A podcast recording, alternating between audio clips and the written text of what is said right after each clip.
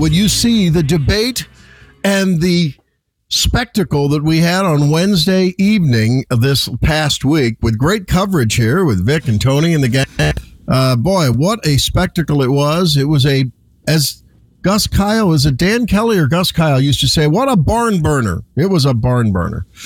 If you're an old fashioned blues fan. And, um, I'm telling you, we have a lot to say. It, it only in America. Boy, that resonates with me. Our opening tune there.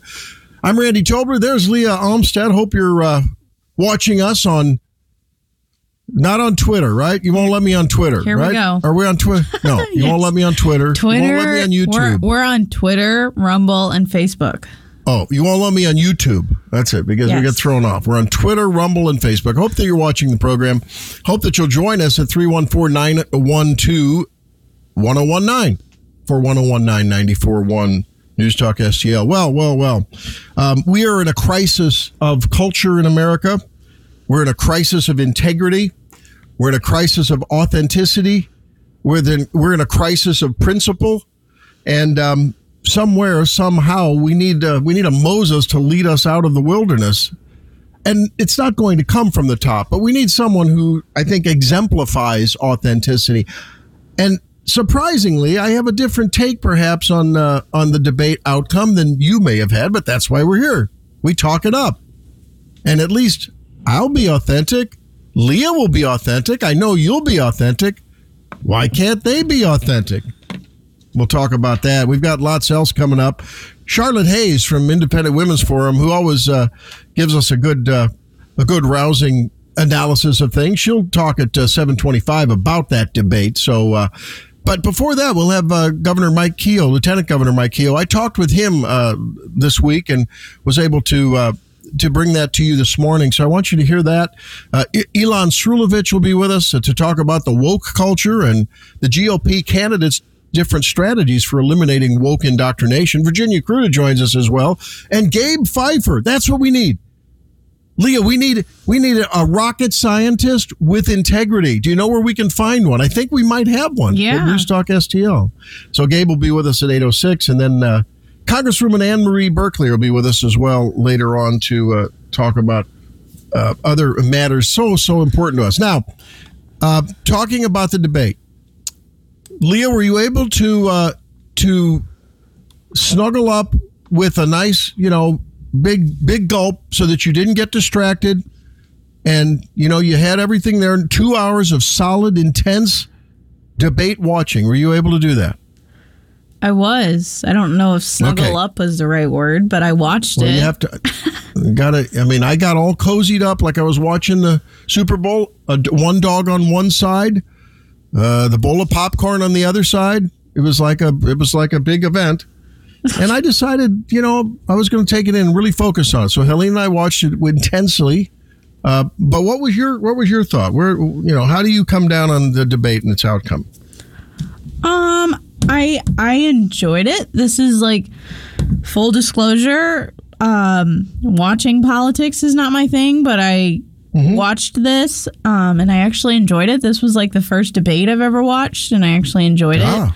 Um, so I watched it with like an open mind. I mean, I know.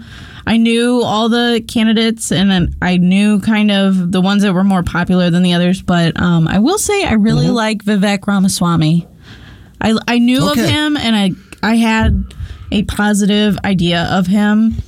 going into this, but after watching him, I was like, oh, I really like him and I support him. So Did you what? So I think when we look at candidates, and I'm not sure this is the way the majority of voters look at candidates, but when I look at a candidate, I, you know, there's two components. One is the presentation, you know, so one's the the message, and the other is the messenger. And how does that come off in terms of both body language, facial language, um, the, the articulation of what is said, just, you know, how well spoken is the person, how effective are they? But then it's also the policy. Is that the way you look at it too, or is it more of a just sort of a you know how they how they impact you, uh, you know, like in a celebrity kind of a way?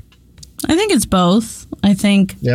Vivek spoke very well and is very intelligent, um, but I know he is kind of getting popular, so I like him Yeah. in that sense too. So Yeah. Who? What did you think? I mean, you know, I think for a long time, you know, Leah, how long is the the GOP base been talking about if there is anyone who can upset Donald Trump, and we'll talk about Donald later. It would be Ron DeSantis. Why? Because look what he did in Florida. He was all about freedom when the rest of the country was getting locked down. He was the first to open up. Eh, You know, masks were thrown out quickly. Uh, children went back to school. Instead of vaccines, he put in monoclonal antibody, uh, basically units, mobile units, and others all across the state, and really was uh, hit it out of the park. And uh, has taken the woke and the CRT out of the schools. I mean, he's done so much, but he hasn't been able to get traction. So you know what what was your thought about Ron DeSantis, the presumptive runner up or the guy on the bench in case Donald Trump for some reason loses popularity and you know something happens? Um, I had a kind of a positive image of him going into this, and um, personally, I thought I thought he seemed kind of like phony. Kind of, yeah. Just some of the ways, like some of his facial expressions and some of the his deliveries on certain things. I'm like, eh, it seems kind of forced. It doesn't seem really So- so we- sincere. So would you agree with me? He probably ought to just tell his campaign consultants to go and fly a kite and you know find someone else to work for and just be authentic because Yeah. if you saw him if you saw him in the what what made so many of us excited about Ron DeSantis and I was very excited about him early on was his ability to like get poke the eyes of the media or anyone else who would get in his way when he was defending what he did with Disney or what he did with you know the, the schools or anything mm-hmm. else. He was a he was a bulldog, but Yeah. I just it seems like he's contrived, doesn't it? Yeah, definitely. Yeah, yeah. And and and here's the thing though. And I know th- there may be listeners, Leah, that get mad at me, but I, maybe they'll respect what I'm saying here. I hope so. In a way, in a way, I think that Mike Pence and Nikki Haley actually, in terms of some some qualities that I really like, in terms of they were ready. Nikki Haley is more of a neocon. She defended and did it very ably. She's been at the table at the United Nations. You know, she if you want to use labels, she talked about the importance of Ukraine. If we don't stop Putin, he has said he's going to continue to roll through Western Europe, and it's it's we need to do that. Mike Pence, on the other hand, said, you know, I, I did what I did. I upheld the Constitution. He continues to wear his faith on his shoulder, which turns off a lot of, frankly, younger voters, I think. But I, I admire the fact that they stood for what they believed. For that matter, Asa Hutchinson did. He's just not a good communicator. But I admire anyone who will stand for what they believe. At least I know where they are, and I can believe that that's what they believe. I, I don't want a, a candidate who tells me what he or she thinks I want them to say. And that's what I really I, I admired about Haley and and and and Pence. I thought Pence uh, overstayed his welcome. He kept talking over people and sp- spent way too much time beyond the bell.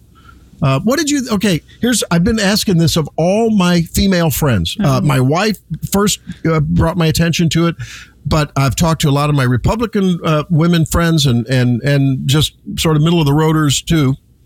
What did you think, Leah, when when Nikki Haley brought up the Margaret Thatcher quote? If you want something said, call a man, ask a man, if you want something done, ask a woman. What did you think of that comment? Honestly, I didn't. It didn't like. I guess it didn't even register. Like I didn't think twice about it. I mean, it sounds like a good Yeah. quote. I don't. I've heard it before, but it didn't like resonate with me or anything. So Yeah.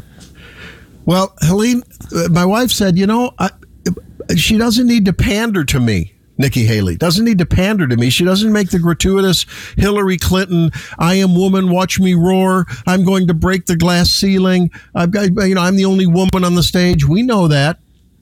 And and furthermore, we are not the the party of identity politics. And I thought it was a strike against her. I really, I, you know, I, I I like Nikki. Nikki Haley would make anyone on that stage, including Burgum from North Dakota and and Hutchinson, anyone on that stage would make on their worst day a, 10 times the president that that Joe Biden, Kamala Harris, or hair boy Gavin Newsom would make on their best day. And that made me uh, excited. I thought it was really great. Now, about Ramaswamy, what did you think about early on? He was really unprovoked. No one had attacked him yet, I, at least that I remember, at least not, not in, a, in a serious way. And early on, he made the comment about, well, all of the other eight people, uh, the other people here on the stage, I'm the only one who's not bought and paid for. Did you think that that sort of cheesy, cheap attack, which is probably not true? I mean, every candidate, if you want to say it, if they're given any big donations, or you say they're bought and paid for, I mean, is is Ramaswamy going to, if Trump, if if, if DeSantis uh, donors start voting to him, is he going to then say, uh, I'm sort of bought and paid for? I mean, you know, did you think that was a cheap shot? I did, even though I like Vivek. um, sure. I don't even remember him saying that. So I mean, Yeah. it might. It's. I guess it was just like a small comment that I overlooked. Yeah. Well, he got a lot of boos, although he did at the end, I think, do some fantastic. Uh, you know, he did talk about his ten truths, which you know, the you know, there is a God, or God is real. There is a man. There are only men and women. Uh, the nuclear family is the greatest form of governance the planet has seen. There are only three branches of government, not four, meaning uh, the the state.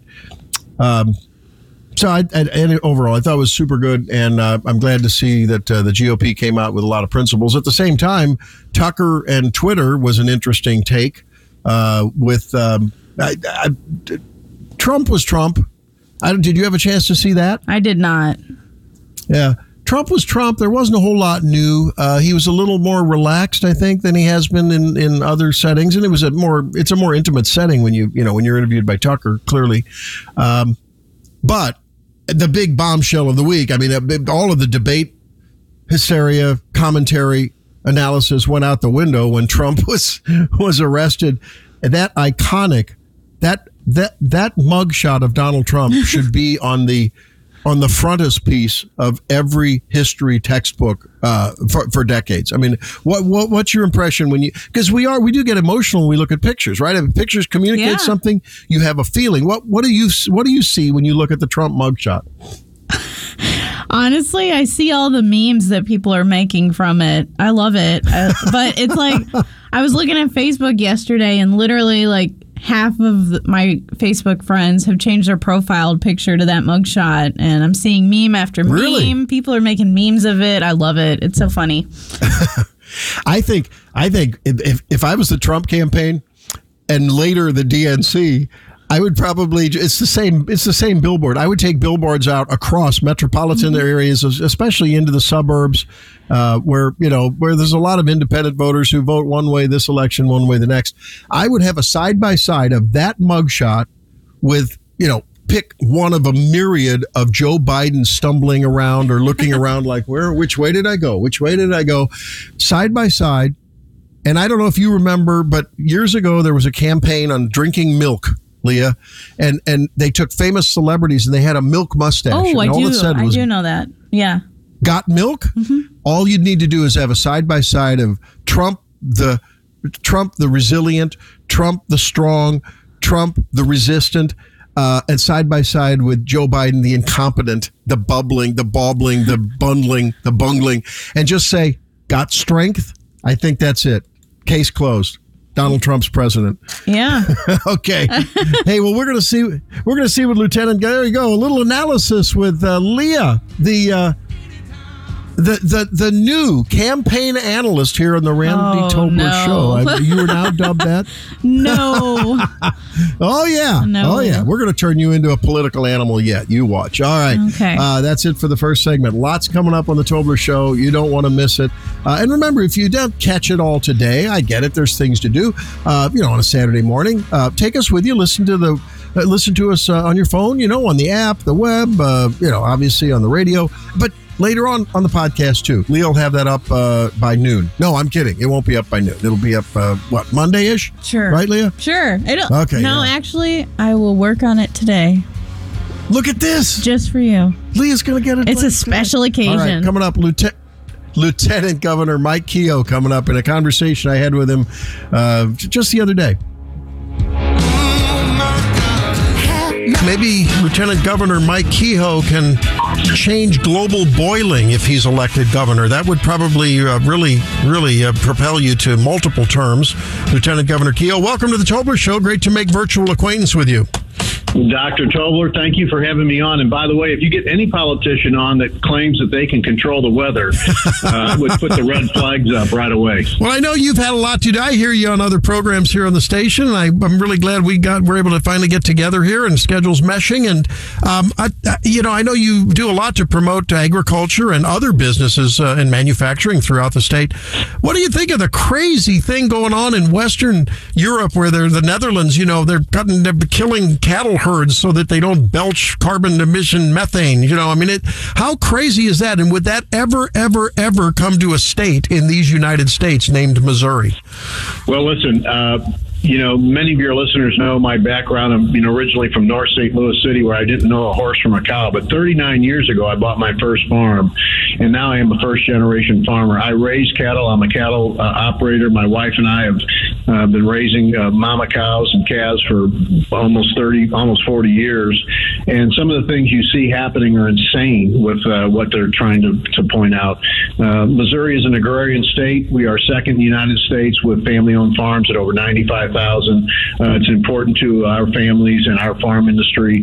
We literally feed and clothe the world. So, uh, trying to anybody who has an assault or an idea on agriculture affecting an environment, um, that that to me borders on insanity. Talking with Governor Mike Kehoe, uh, candidate for uh, uh, Lieutenant Governor Mike Kehoe, candidate for governor uh, in the next uh, election season, which last night I think really started, at least on the national level, Mike.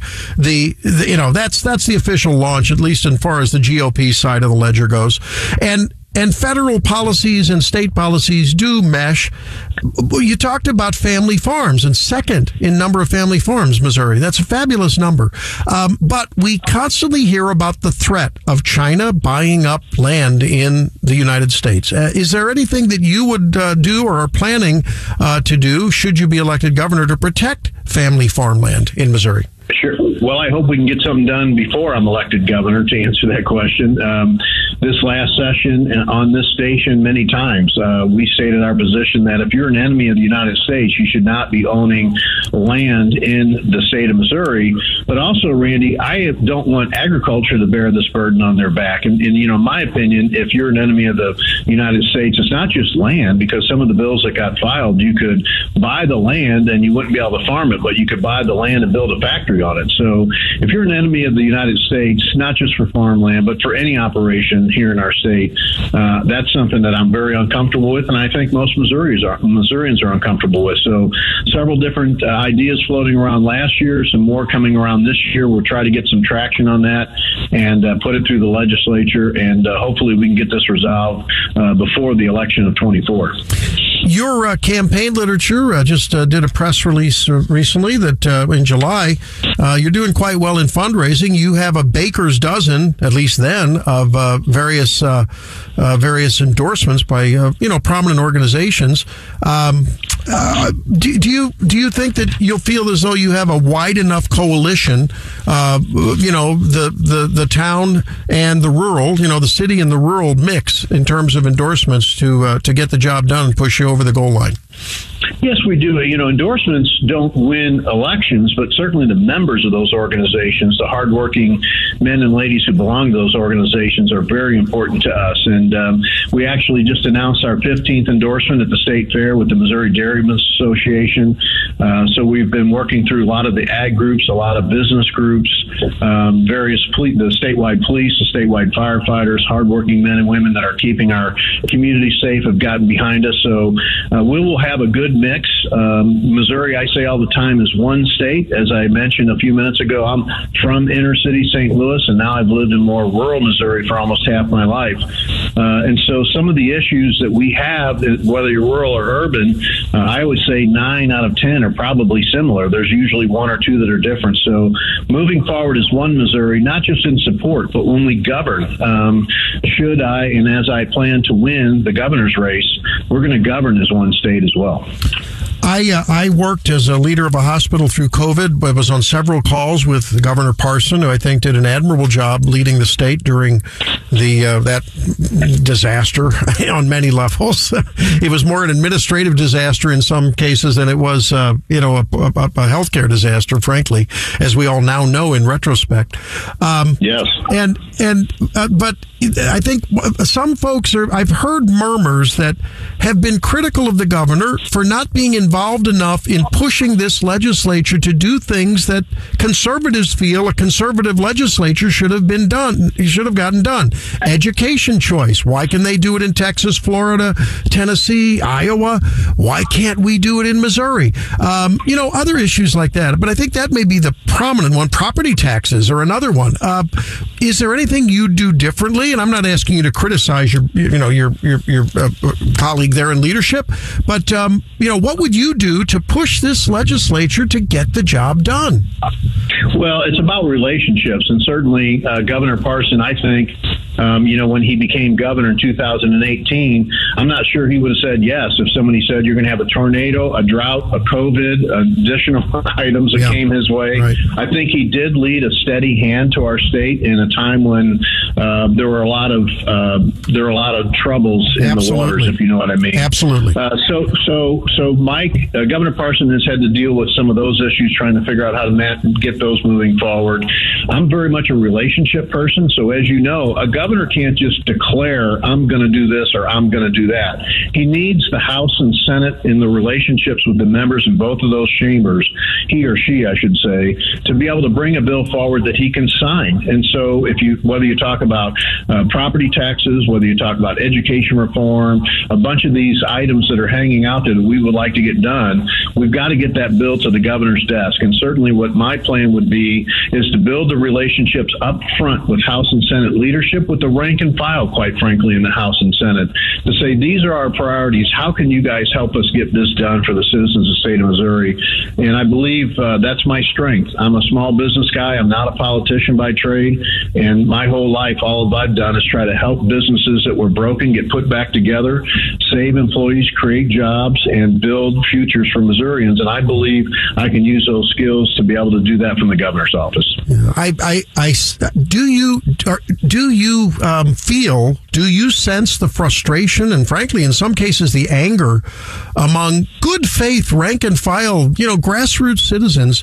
Uh, I'm I'm one of them that's confused. Uh, you know uh, uh, Cindy O'Laughlin was my former state senator when I was living up in uh, in the Memphis area and uh, great person great conservative former member of the conservative caucus now with Caleb Rowden. I think he's a fabulous guy um, and great and I, look I know Bill Eigel is a, is an opponent of yours but I think Bill's got some great things to do on property taxes and I mean I, I feel as though most Republicans are allied in one way or another with most Republicans, uh, you know, citizens are allied with most Republican legislatures. Do you have some kind of a diagnosis on, on what's going on there and why they can't move things and get things together?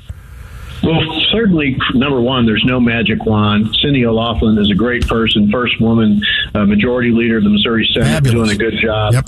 I'm a, I'm a big fan of Cindy's. But again, I have to get back to if you want to move an agenda, whether that's in business or government or politics or your own family home, you have to be able to build consensus to bring people together to move an issue forward.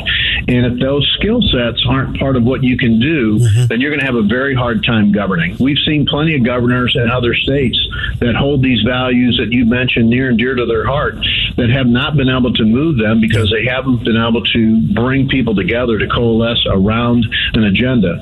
Uh, our agenda is going to be very clear, and we are going to work very hard to get many of the items that you just mentioned done for Missourians. Uh, okay, well, and I didn't want to beat that dead horse, but boy, the I I I have literally awakened in the middle of the night, worrying that grassroots Republicans are just going to primary everyone, a lot of good people, and just say uh, we're going to throw all the bums out and start over because they can't get it done. And I'm just desperately hoping, as an observer and a real advocate for true conservatism and and all those changes, I think we all agree they need to get done. I just hope I hope the good people uh, on on you know uh, all sides of the that uh, caucus can get it done. And I realize that uh, Mike Kehoe or any of your other, you know, uh, primary opponents can't. One person can't get it done.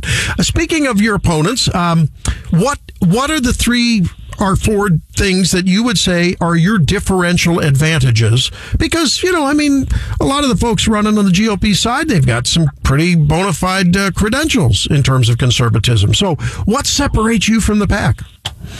Well, the way I was raised, number one, I was born in North City, St. Louis, the youngest of six kids. My dad left when I was a year old. My mom raised six kids by herself. Our family qualified for every possible government program that was out there, but my mother was a very uh, strong willed person and uh, stubborn, some would say, and used to say, We can work for what we need. We don't need those programs. And so we all worked together to help my mom make ends meet in a very humble beginning household. I literally grew up uh, in the business of washing cars and learning the car business and had a lot of people who helped me over the years, Randy, who ultimately was able to acquire a manufacturing company that's still going and one of the largest emergency vehicle manufacturers in the United States today. Obviously, have owned a Ford dealership. I've been involved in an ethanol plant, real estate development, and several different successful businesses and created jobs. And I think people want to know that that American dream is still alive. I have certainly lived it, as many, many, many Missourians have. And I think that differentiates me in a perspective standpoint of mm-hmm. understanding what's important in the inner cities from growing up there, what's important to rural Missouri, what keeps our economy going, and make sure that we create opportunities for Missourians to be able to provide for their families. The same opportunities my mother ended up getting that I end up getting. I think my background and where I've come from and where I've been blessed to get to makes me very different than the other choices that will be on the ballot. Talking with Lieutenant Governor Mike Kehoe, um, and website's mikekehoe.com. Uh, speaking of the city, uh, like so many formerly great American cities, people are afraid to go into St. Louis uh, in the nighttime, uh, sometimes even after a ball game. Well, these days they're afraid to go during a ball game. They're so bad this year. That's another issue. Uh, any, what would the Governor Kehoe do about law and order in, let's say, St. Louis, Kansas City, and oh, by the way, Columbia. I mean, nothing to brag about with some of the rising violent crime in Columbia. Well, speaking of St. Louis sports, Randy, since I know you're a fan, our soccer team's doing very well. Uh-huh. So Yeah, that's Cardinals, the Cardinals are struggling, but city soccer You're right. kicking tail. But to your point, crime is the number one issue of our four uh, pieces of the platform that we're going to be working on from day one. The second we get in there, we feel like we're the only candidate that's ready to govern from the first day that we put our hand on the Bible. And funding and protecting and working with the men and women who have kept our communities safe, who have had, quite frankly, their backs turned on them by sometimes political leaders in different areas, is the number one thing we have to do. This defund the police effort, this woke effort that somehow we can now run safety in our communities by having social workers go door to door or some of these other bizarre ideas that are out there can't be done. I go and walk the streets in my old neighborhood, and the zip code is arguably one of the uh, most unsafe zip codes in the United States. And that when you knock on the doors and you talk to those city residents, they want their community back. They want the police in the street. They want safety for their streets. They want grocery stores built back to where they can go to. So getting with the, the police departments and funding the police and making sure they have the resources to get our communities back. Oh, stop coddling the criminals and start putting them away is the first thing we want to do. So I'm hearing that you might have a spine to stand up against what is a small but very vocal of radical anti-police folks that somehow with the aid of the media have become the darlings of you know uh, you know decision makers in way too many places and people won't stand up to them sounds like you would You couldn't be more right. It is the vocal minority. And I'm telling you that the people who live in those communities, whether it's Columbia, Kansas City, Springfield, or St. Louis, they want what you and I want. They want the streets back. They want safety in their communities, like I said. Yeah. And yes, we are definitely going to stand up to the people who are the ones who are creating the ruckus, but are the fewest in numbers. i heard you were on the central missouri honor flight just a couple of days ago your thoughts about that Well, I'm a big fan. You know, Missouri is in the top five or six uh, veterans in our state. About 475,000 men and ladies who are heroes.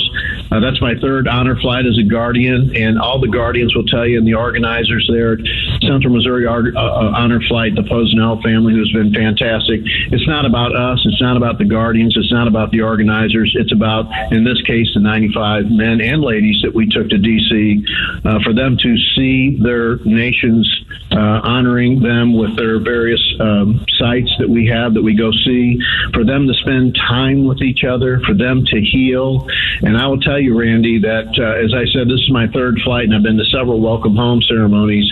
There's nothing I can describe to you that when I walk through the Reagan Airport with veterans or pushing them in the wheelchair, and organically you hear people start screaming and hollering, thank you, and clapping and singing and praising these people, and especially Vietnam veterans who never, ever experienced that. It's a very, very emotional trip, and it's a great way to, for those veterans to heal. Some who have had pains inside them for 50 years. Uh, I'm a big fan of that program, and I'm a big fan of making sure that those men and ladies get the reception and the recognition and the help and services that they deserve. I know every year when we do the uh, the radiothon in support of them, it's just so uh, just so heartwarming. It's a real privilege to, to just sit across the, the table here from these gentlemen, and uh, many of whom now are integral in the operation. And it's just it's it's amazing. Finally, and I know I only asked for a few minutes, but I, in, in the in the in the wake of the debate last night, um, not asking you to pick uh, a candidate, but your your general overall thoughts about the first GOP Republican debate, because after all, if you're elected governor, you may have to deal with one of the guys on the stage, or maybe the guy with Tucker. But you know what? What say you? Well, I say the American people will win because uh, certainly what's happening in D.C. right now is just so poor. You talk about no leadership. Um, for one, I'm not sure the guy knows where he's at, but even if he did, um, the policies that are coming out of Washington D.C. are horrible, not just for Missourians but for the whole uh, country. And we've got to get that turned around. Inflation is out of control. Mortgage rates going up like crazy. And turning our backs on the military. All of the things you're seeing that come out of D.C. are, are, are a product of the Biden administration. And certainly uh, Missourians and people across the country will have a good choice. I think good choices and GOP nominees. You heard some of their positions last night. You saw how that worked. You had a, another um, person, as you mentioned, on Tucker, who uh, would have been, probably been entertaining to have him on the stage with those last night. But um, I think as this moves forward uh, in the next 300 and some days, you're going to uh, have a clear choice of how the direction of the country can go under GOP leadership versus what we've seen um, with this dysfunctional process in, in the White House we have now. I just hope all good conservatives keep uh, keep the realization that any one of those people last night in their sleep could do better than either Joe Biden, Kamala Harris, or hair boy Gavin Newsom on their best day, and that Well, makes they might those those people all might be asleep. but that makes you feel good. You know, it's like a manager that has uh, six outfielders and only three positions. That's a good place to be in, right? I mean, you've got a lot of great choices. It's good. It's good You're, the. you're right. A lot of different characteristics and Yep. personalities, but yes, a lot of very good choices. And to your point, um, the microphone probably would do a better job that you saw on stage last night than, than what we have right now. You're so right. You're so right. Well, uh, Lieutenant Governor Mike Kehoe, thanks for giving me a little more time than I asked for. But uh, I hope we can get together again as the campaign season rolls on and uh, stay in touch. You know how to get hold of me. I do, Randy. It's great to be on with you. I look forward to be on again, and I appreciate your time and your listener support. All right, thanks. Lieutenant Governor Mike Kehoe, uh, website's mikekehoe.com. So interesting conversation with Mike Kehoe. Great stable of candidates for the gubernatorial race in Missouri. Mike Kehoe, um, Jay Ashcroft, of course, our Bill Eigel from uh, the St. Charles area. So uh, we'll be talking with all of them as the campaign rolls on. When we come back, your thoughts on the mugshot of the century, maybe of this country's history. Well, I don't know how far mugshots go back. Did they do tin type mugshots? I don't know. We'd have to ask the good folks at Silver Dollar City, maybe. I'm Randy Tobler. There's Leah Olmstead. Let me know what you think about the mugshot. We'll have some fun with that when we come back, as well as a little more debate talk. And then coming up uh, later on, Ilan Srulovicz about uh, the woke indoctrination of our kids and strategies for the candidates to look at to eliminate that. Um, Charlotte Hayes on the debate, Virginia Kruta. Tons coming up on the program. You want to stick around all morning. Coming back at you in a few minutes.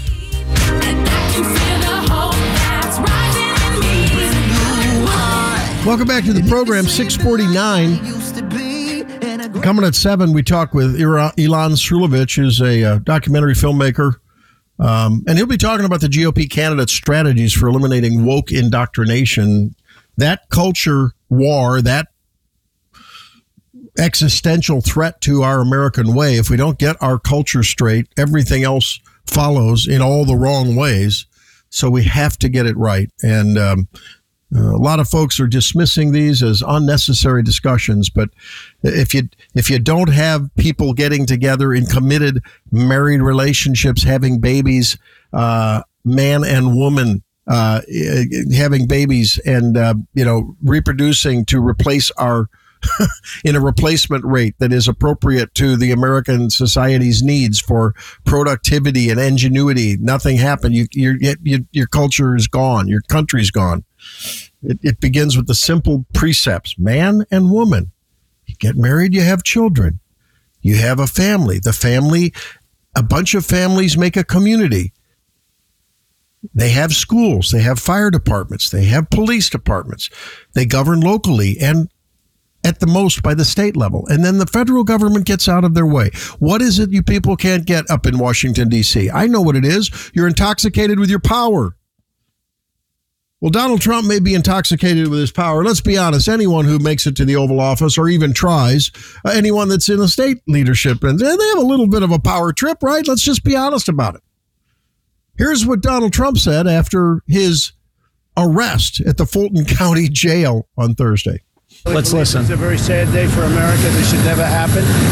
If you challenge an election, you should be able to challenge an election. I thought the election was a rigged election, a stolen election, and I should have every right to do that. As you know, you have many people that you've been watching over the years do the same thing, whether it's Hillary Clinton or Stacey Abrams or many others when you uh, have that great freedom to challenge, you have to be able to. Otherwise, you're going to have very dishonest elections. What has taken place here is a travesty of justice. We did nothing wrong. I did nothing wrong, and everybody knows it. I've never had such support, and that goes with the other ones too. What they're doing is election interference. They're trying to interfere with an election. There's never been anything like it in our country before.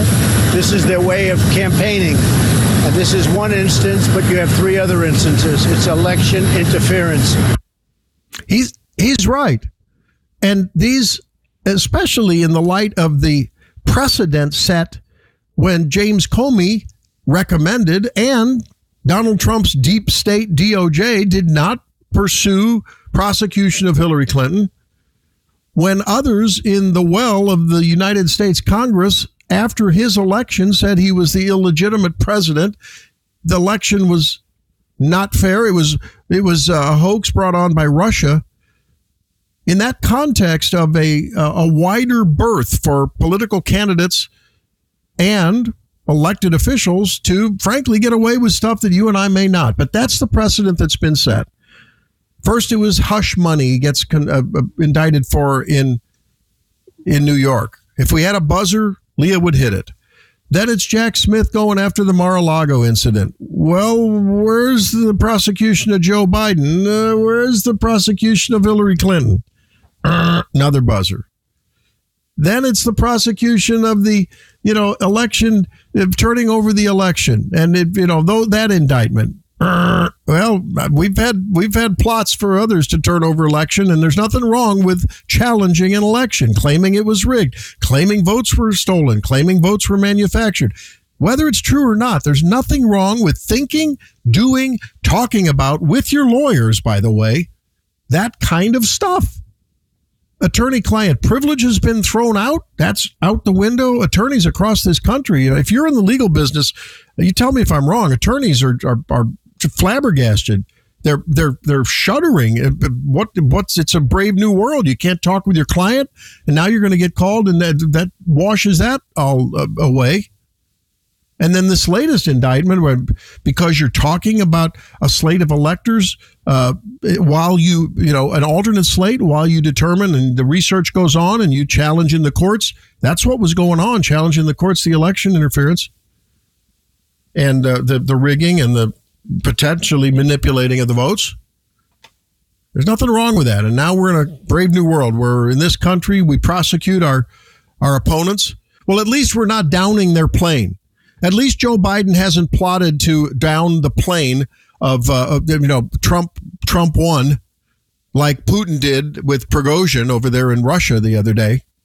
But who knows? Maybe maybe we're headed there. Maybe that'll be Biden's next step. I, I don't know. I, I don't put anything past Joe Biden's DOJ. Uh, they protect his son. They protect his family. They protect him. And uh, meanwhile, they go after what appear to be trivial and, and frankly unconstitutional ways of looking at free speech and the way we deal with it if you're in high office and if you're the opponent. But we did get, uh, I, I asked Leah to go on a special mission as the producer of the show. Leah was able to get an exclusive, exclusive interview with uh, Donald Trump after uh, after the mugshot and get his opinion on the mugshot. This is something you won't get on the networks. Listen.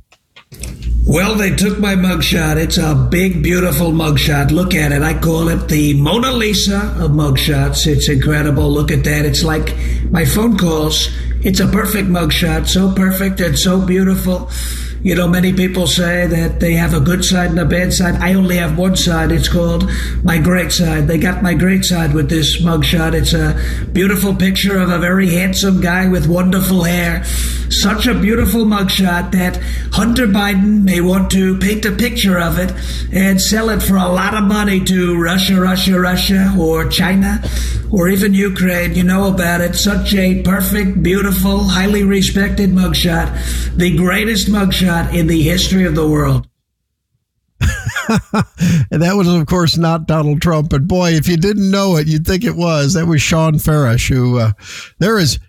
I, Rich Little, the, probably the greatest impersonator of all time, could never. I, I, I don't know that he could ever match that. That is that is one of the best, most authentic impersonations I've ever heard.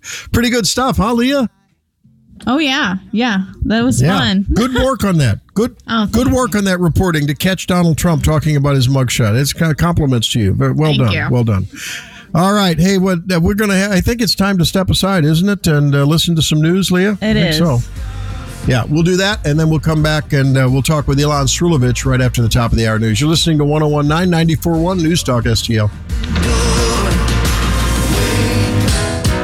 Welcome back. It's 7.05. Thanks for being here on a another sweltering summery day. I think the weather's going to break, though, this weekend. We will be out of the uh, global boiling, as some of the climate fanatics like to now call it, weather, and uh, get back to some reasonable fall weather.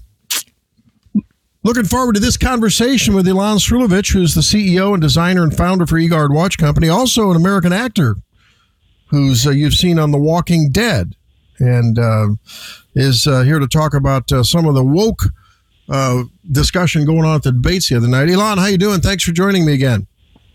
I'm good, thanks. How are you doing?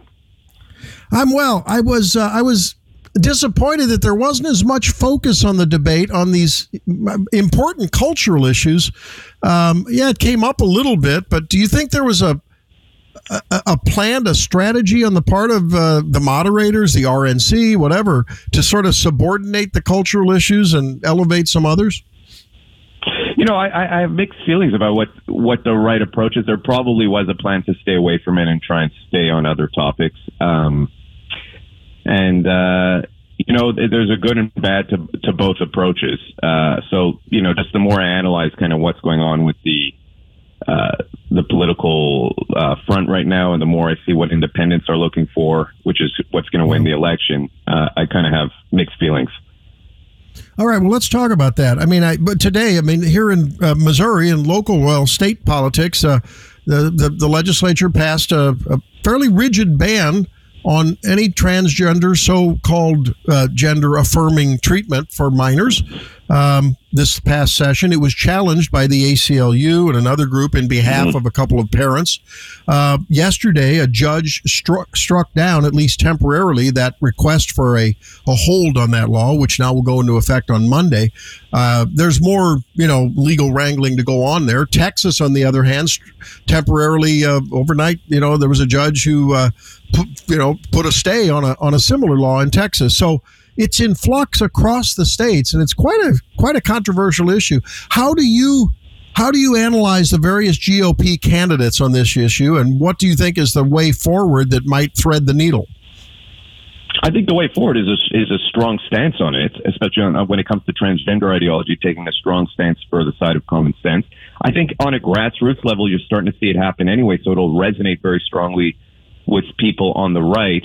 My main concern with over fixating on it and over focusing on it is again that I don't know if from an independent standpoint if it's a key issue. And that's my only concern is if it becomes a key issue, how much attention will it draw away from things that independents might be looking for, especially when it's it's becoming such a I, I do feel, and I've always felt this way, that when it comes to trans ideology, it's always been a minority position that is pushed so strongly that the average American doesn't agree with it. But when it's getting taken care of on a grassroots level, you know, when you look at the economy, when you look at, at our foreign policy, when you look at our border, I think that, uh, you know, those are still going to be the primary issues that, that people want to see taken care of by candidates. I, th- Um, I think you're but- right. I mean, sorry, here we are here. Here we are starting a school year, and I'm thinking that exactly, you know, off of what you said, probably the most effective way for parents who are concerned about their children being indoctrinated or, or being, you know, nudged and validated and given permission to head in that direction, because it seems to be a social virus among our, our youth. Um, that's the way to get the best done most quickly, right? Just go to your local school board meeting and tell them you don't want any of that. You want reading, writing, and arithmetic. No? Yeah, and I think the more people do that, the more politicians will not have to, to scream it out, but be able to back us up in a functional way. It, it is legitimately a form of mass psychosis, in my opinion. Uh, you know, or psychogenic epidemic, what, whatever technical term you want to you want to use for it. There's a lot of evidence to support that we are a society that's again stepping away from objective truth, and and there's certain things that have to be in place for a psychogenic a psychogenic epidemic to actually take place. I did a documentary on this; it's super fascinating. But what's going on with the basic denial of reality right now does fit the criteria.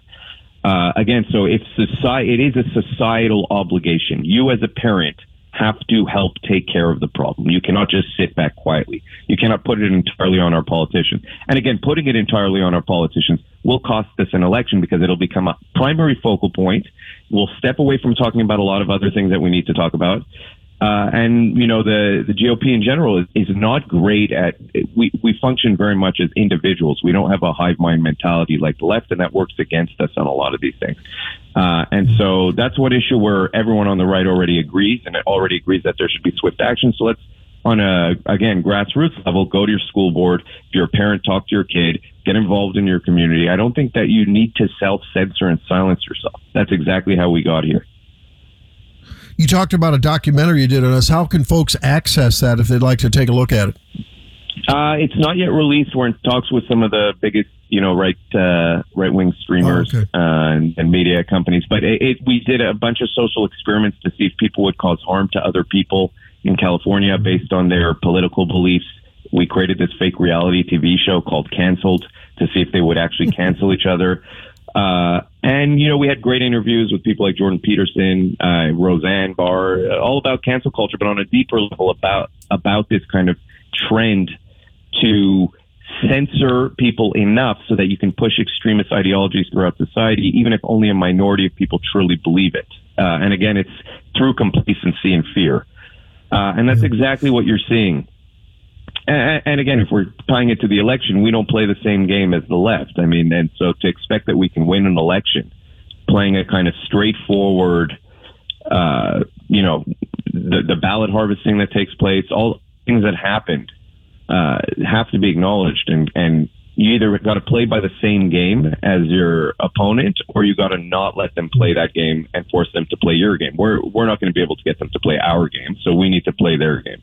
That's my honest opinion you're- about the election. You're so right, Ilan. If you look at what's happened with the messaging, I mean, going back to, gosh, Obama time and, and even before, but I think about it really came focused on the DNC side, uh, the, you know, Democrat side.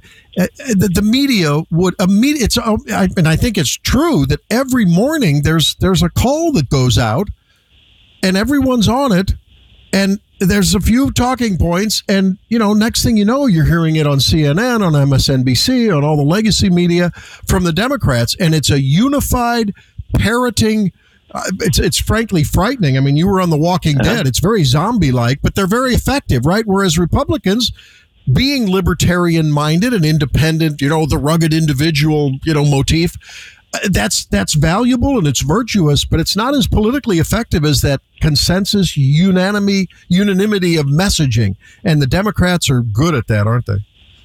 the Democrats will sacrifice their own ethical standard for their party. That is how far they will go. They will do whatever it takes to push the message forward. And when you're talking about parroting, they literally did the same message word for word, and they will repeat it a thousand times. It's incredibly effective from a subconscious standpoint because the average person is not so engaged in politics and in media to understand that this is happening. So what they hear every day is a repeated message, and that is their truth. That is their reality. Uh, and, and you know, I wish we had more educated voters. I wish we had voters who really cared more, but we don't. So you you have to be aware of that. That the majority of people who are voting are not sitting and spending two, three hours a day figuring out what the right move is, what the true story is, what, what's the most ethical thing. They hear a story and they move on, and they want, and understandably so, they want to pay their bills, they want to live their lives. So if you know what people really want to do with their lives, which is have a better life, uh, that messaging has to become unified on the right. That message has to be the winning message and not get caught up in these stupid kind of back and forths with the left because they'll win on that because again we are individuals. It is our greatest strength and our greatest weakness. It's a great strength when it actually comes to having an ethical standard like you said being virtuous but it is not a great strength when it comes to winning an election. Um, and and I've noticed this trend of uh, sorry to rant, but of people on the right where one thing goes wrong with their candidate, and they're like, you know what, I'm not even going to support him. I'm not even going to vote, and it's like this immediate turn that we have where we no longer care about the election. We're just upset over the singular thing, the singular one issue with our candidate, and therefore we're going to allow the Democrats to win to give it to our candidate. Whereas the left, Yep. their candidate, look at Joe Biden, he will still support the guy. They could come out with Hunter Biden's laptop. They could come out with proof that he uh, colluded with other countries. They could come out with anything they want. They will still support him. There is not that turn, that immediate uh, shift in support. Um, and so that's just a trend I've noticed on the right, which I think works against us as well. You know, as as you're talking there, it, it's it's it's ironic. Really, it's a cognitive dissonance that I think I, I I'm I'm picturing in my mind here.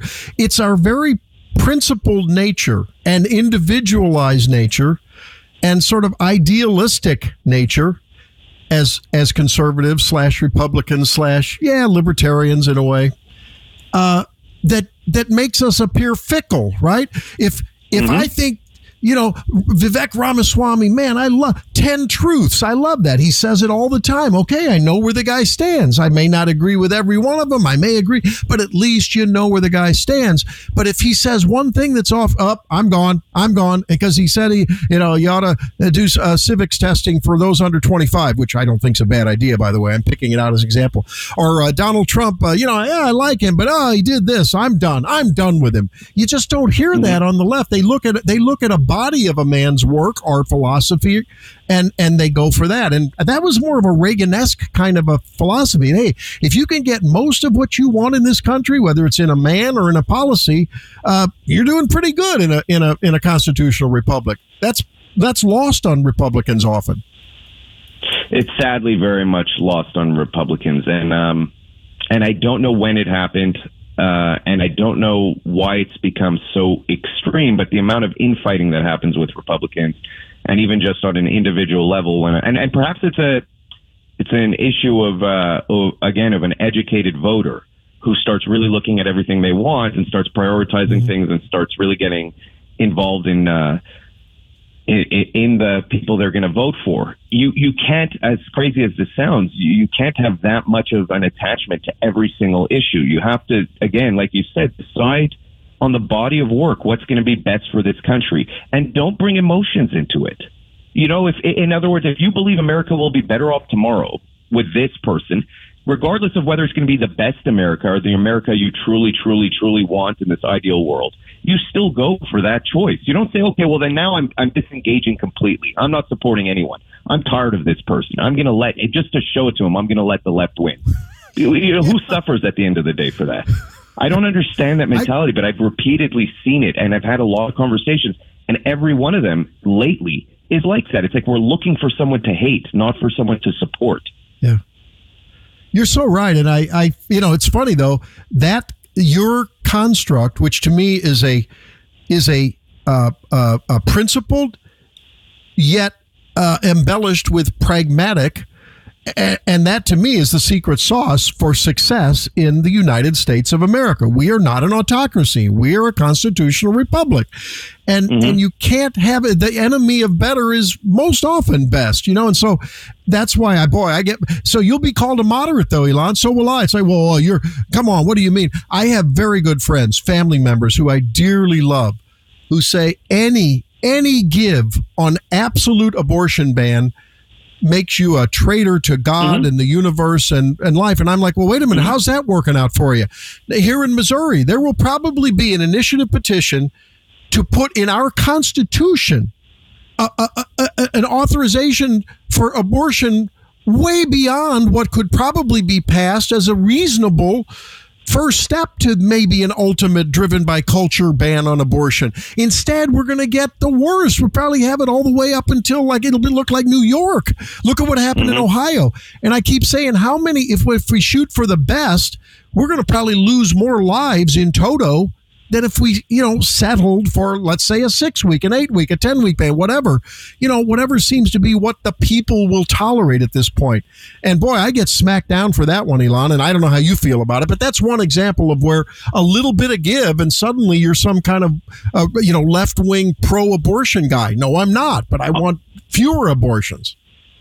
and I, and I I want to see us move in the right direction. In other words, again, you have to play the same game as the left. Abortion is such an interesting, complicated uh, topic to win on in an election. You have to take a moderate position, and you have to. The language around it has to be extremely careful because you will even lose. There's I, I, there's certain issues that I call like kind of fracture points. That's what I like to think about them, where both parties have these. For example, on the left, the trans issue is a fracture point. It's a it's a the vaccine is a fracture point. For example, too. It's an issue that they can lose their own party members on. They can lose voters on these issues. For us, abortion is that issue. We saw it. We saw it happen when the Supreme Court uh, got rid of uh, Roe v. Wade. Now, whether I agree with that or not is irrelevant. I knew it would cost us a lot of votes. And uh, so it's a very, very, very tricky thing. Uh, and where do you want to play that line so that you can actually improve the country slowly over time and head in the right direction and actually get votes without just banning abortion overall and then losing independence and losing even people in your own party? Um, and the left is, is waiting. The left is waiting to take advantage of those messages. That's another area where I feel like, again, the right versus left. The left, unified, will take advantage of a fracture point and will push it, distort it, and make it the worst thing in the world altogether at the same time and destroy you with it. And they've done that repeatedly on every issue. Uh, they have an entire media machine behind them. Uh, so don't, if you know someone is a bully waiting, just waiting in the playground to take whatever word you say and use it against you, don't give them ammo. That's how I see it. And people might, and again, you're right. People will disagree with me on this. They'll say, "Oh, you're not standing up for your highest ethical virtue. You're, you're you know, you're you're willing to compromise." Um, and it's not a matter of compromise. Again, it's a matter of if I go the way I want, I get nothing. If I go this way, you know, we at least move forward and we head in the right direction. Um, so Yeah, I- it's like I there's a time and a more. place. Yeah. I know uh, in our in our medical practice where we spend a lot of time with patients and it's a it's a different model. We we spend time counseling and talking to them about lifestyle. We don't take someone that's 30 40 pounds overweight and you know drinking too much soda at the soda fountain and eating too much fried chicken and you know cheeseburgers and say, "Hey, tomorrow stop it all or else I'm not going to deal with you." No, you say, hey, can mm-hmm. you cut out a, a couple big gulps and maybe, you know, a couple pieces of fried? Let's start to make some incremental change. Like Jordan Peterson likes to say, are you better? Don't Yes. compare yourself to the best. Compare yourself to how you were yesterday. Can you move the ball down the field? Hey, Ilan, I love these conversations. And boy, there's not a better time for you to come out with a documentary that speaks to those traditional American values like free speech. So I can't wait to see this. Let us know when the documentary comes out. I, I'm really, uh, really all excited about it. I will absolutely. It's, it's fantastic. I wish we had a little bit more time. There's more stuff I want to talk about, but uh, I did sure too. we'll But have, let's uh, do it again. Let's let's get you. Uh, we'll talk to you again in a couple weeks. I've got uh, got another guest coming on here, but I really would like to continue. I think these are rich discussions, and hopefully they will be coalescing discussions for what could be a fractured GOP, and that's the worst thing ever. Ilan Srulovicz, thank you so very much. Appreciate it. Thank you.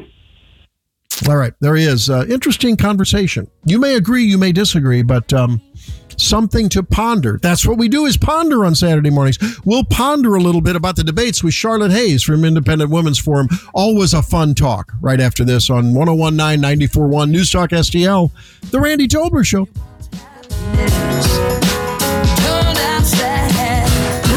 It's always fun when we get the opportunity to talk to Charlotte Hayes, Director of Culture Programs and Senior Editor with one of my favorite groups in the whole wide world, the Independent Women's Forum. She's also an author and has been been published several times in national newspapers and also the best-selling "Being Dead Is No Excuse," the official Southern Ladies Guide to Hosting the Perfect Funeral.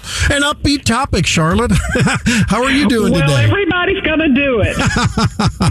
hey, I wanted to talk with you about a bunch of stuff. We got a lot of catching up to do. Um, the debate. What is your overall just reaction now that it's had a little time to sort of marinate and a day in the refrigerator after it's prepared, and sometimes like a good chili, it gets better over time. So, what's your reaction to the debate the other night, the GOP debate?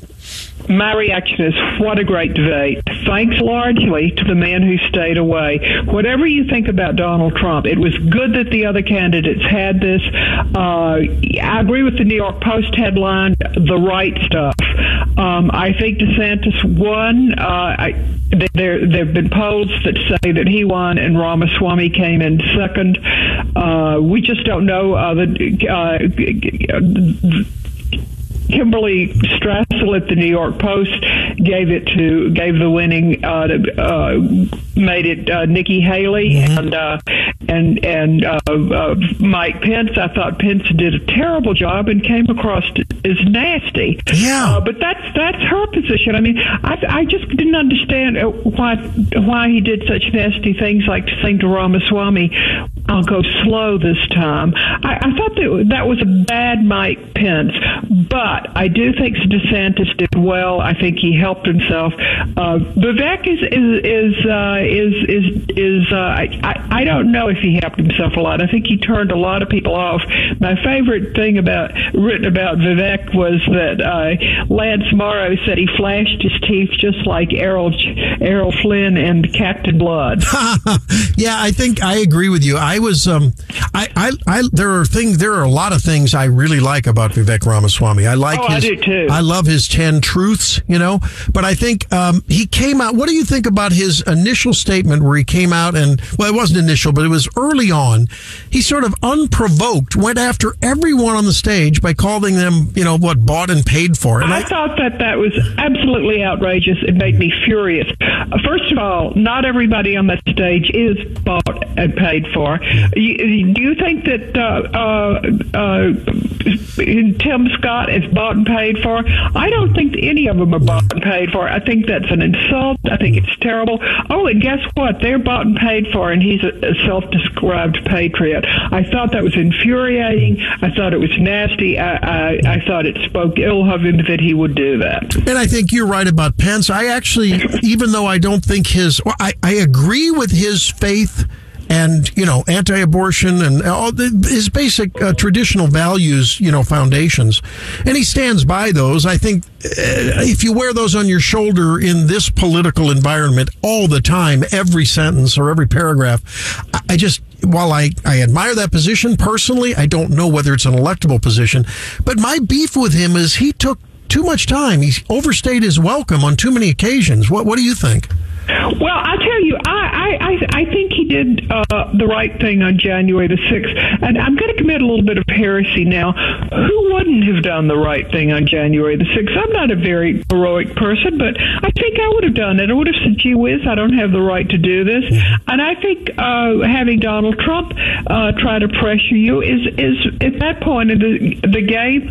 Uh, not not really that you know he's an outgoing president he's he's uh, he's behaving erratically I, I I think it was courageous but not as courageous as it cra- it's cracked up to be okay everybody don't get mad at me yeah, I just think that he, like I said, he uh, he started talking over people at, at, as the thing went on. yeah he took butt in too, too many times and and uh, if you're going to butt in I mean, I have to say, I, I thought that even though he was very annoying, I thought that Chris Christie, Mr. Mean, was sometimes quite funny. He was, he was.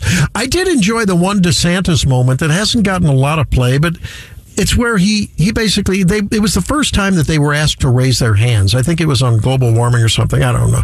And he was like, "Wait a minute, what do you think we are not here? We a bunch children." of well, we're not school." That was a brilliant uh, thing to call out. It was it was sort of a mini, you know, hey, look at the media. It was a mini Trump, you know, going after the media. I thought it was pretty good. Well, good. I thought I thought DeSantis was very good. Uh, I think there are a lot of people who wanted him. I have a friend who says nobody on that stage was as charismatic as Trump. I don't really need that at this point, uh, and I don't think think that he was charismatic. But I think he did some really good things. I thought when he talked about the pandemic and the difference between the way he handled it and the former president handled it was great. When he said he would call Fauci and say, "Anthony, you're fired," I thought that was great, and I think it's it's it's sensible of him not to uh, not to take terribly controversial uh, stance on, on Donald Donald Pope, Donald Trump right now. I thought DeSantis did very very uh, well, and he, he raised I think a million dollars the day after, as did Ramaswamy. Yeah, yeah. Ramaswamy certainly made a name for himself and made people aware. Okay, I, I've got to ask you. I have asked several of my favorite women friends, people who identify as women. I'm, that was a tongue in cheek, Charlotte.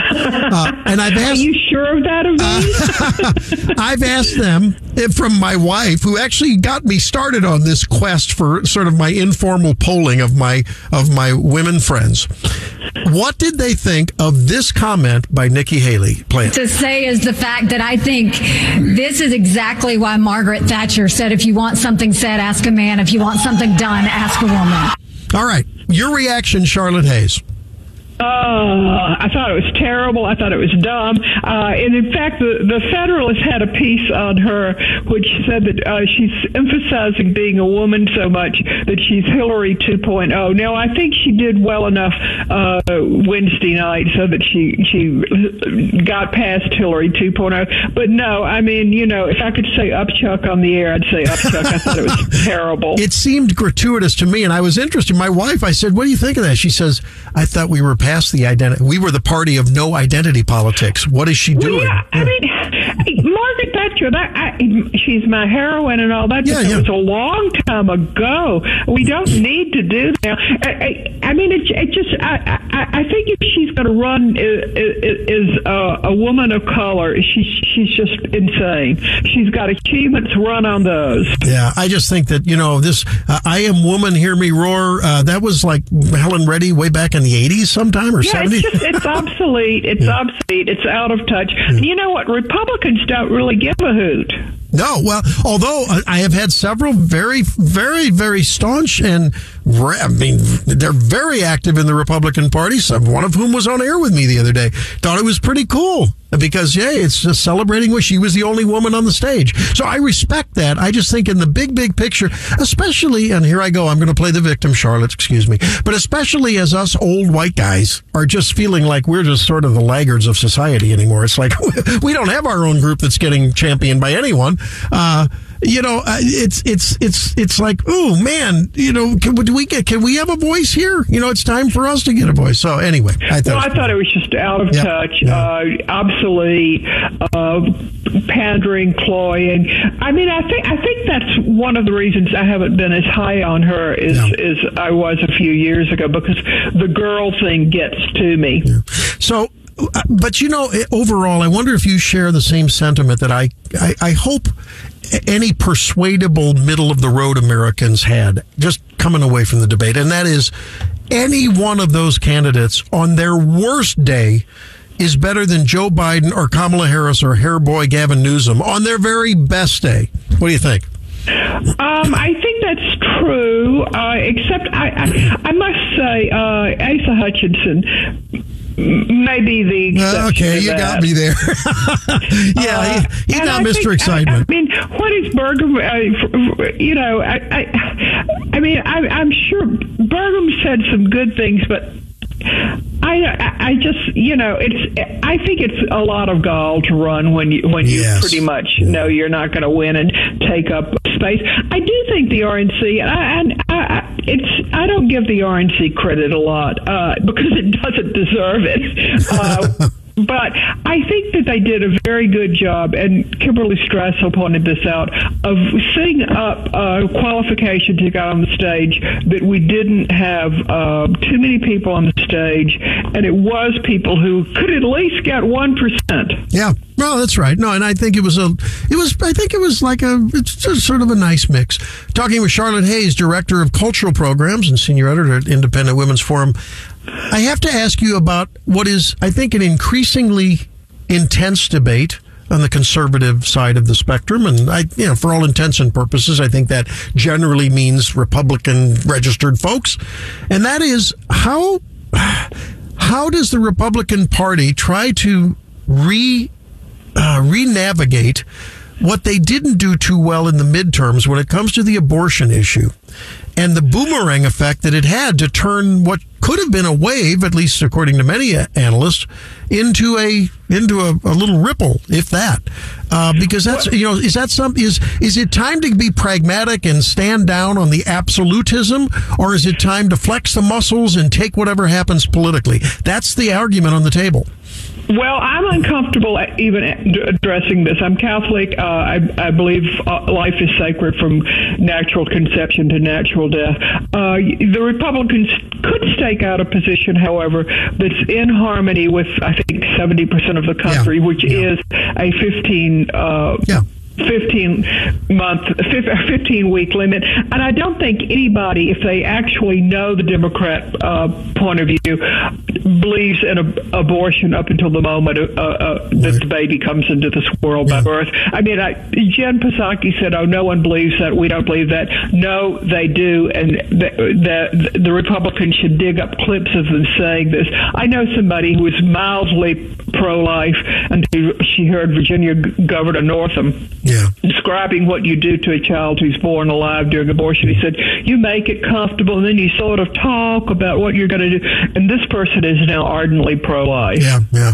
And again, I, I know IWF doesn't take a position on No, this. but- IWF doesn't Right. take position, but I, I, I just feel like I have to say my bona fide. No, and I and and I ask you just because it is a political question, and you know I always am thinking, wow, uh, are we are we going to potentially win a, a, a, a battle but lose the war if you end up having many states that pass constitutional amendments that you can you know abort a baby all the way up until and maybe the day after birth. Well, I just think that the Republicans have got to make it clear what the Democrats mean, and that, that they are the ones who are really extreme on this issue. I mean, and they do believe in abortion up until the time Yeah. birth, and if you can't make the they they evade that. I mean, the whole thing is evasion. Pro-choice is evasion. It's pro-abortion, not pro-choice. I'm glad you say that because too often I think, and you know, you being such a great wordsmith, I, think we concede the semantics at the beginning of an argument way too soon. Like, why do we say gender affirming care when we're trying Well, to that, fight yeah, against why do we say gender affirming care when it's uh, surgery to switch sex? It's the kind of thing that people uh, in the 70s and 80s went to Europe to have done, and it would, would, would, it's mutilation. Why don't we just say it? Absolutely, and I think that that will, I think, be a, a major. These cultural issues are not trivial because when you lose your culture, I think you lose your you lose your identity as a country, and you lose any kind kind of a, of a rational north on your compass. I- Well, we aren't going to have a country to fight for if we don't fight the social issues. Yep, I'm glad to hear you say it because I don't think it's time to discard them. I don't think it's time. Oh gosh, I don't even. I do think it, that uh, for the political campaign, there, there should be a lot of emphasis on economics because that's the beginning of freedom and that's the beginning of of, of a vibrant country coming back. Absolutely. Charlotte Hayes, you are beautiful, and we are thanking you Thank so you much so for being much with for me. having me. Really appreciate it. Hope to talk to you soon. Bye bye. All right. Bye bye. There she is, Charlotte Hayes. All right. It's always fun to talk to Charlotte, and I think she uh, she has a, a a a bit of wisdom that uh, the RNC and uh, Ronna McDaniel should uh, should listen to. Hey, when we come back, can't wait to talk to Virginia Kruta, get her thoughts on the debate on the Trump arrest, on um, Carlos Santana. She wrote about that in the Daily Wire. Uh, astounding, went viral. Amazing, revolutionary thoughts from Carlos. We'll talk with Virginia Kruta about that and so many other issues when we come back on the Randy Tobler Show, News Talk STL 1019 941. purpose in this. You are his child, and don't you forget. He put that hunger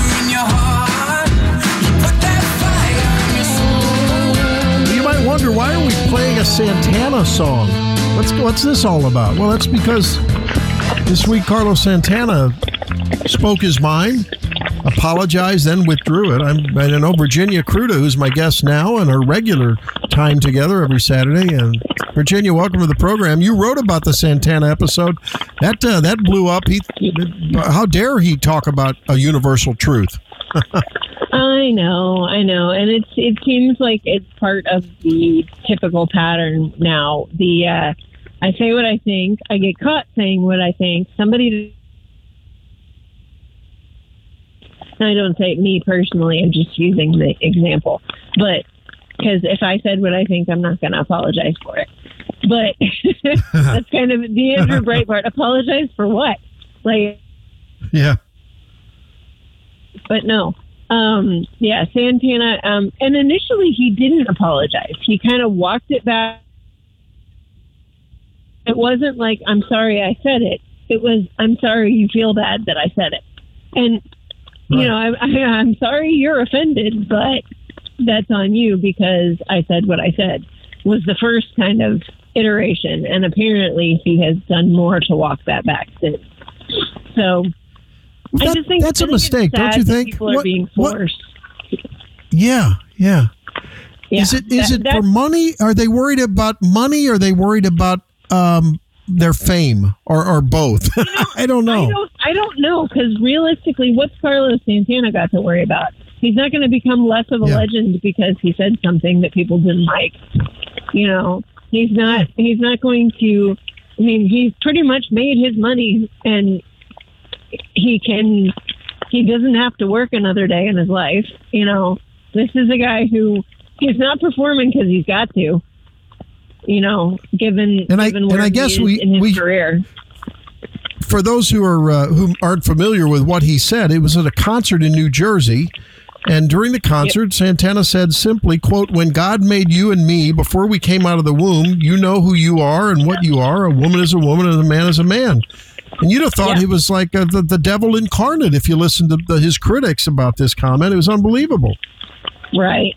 So it it is unfortunate that again that I I think the the fact that we are so willing to force people to apologize, it's it's unfortunate and it's it's really it's performative. All of it is because realistically, if you are if you're apologizing because somebody forced you to do it, are you really sorry? Yeah, you're right. Like that- yeah, good question.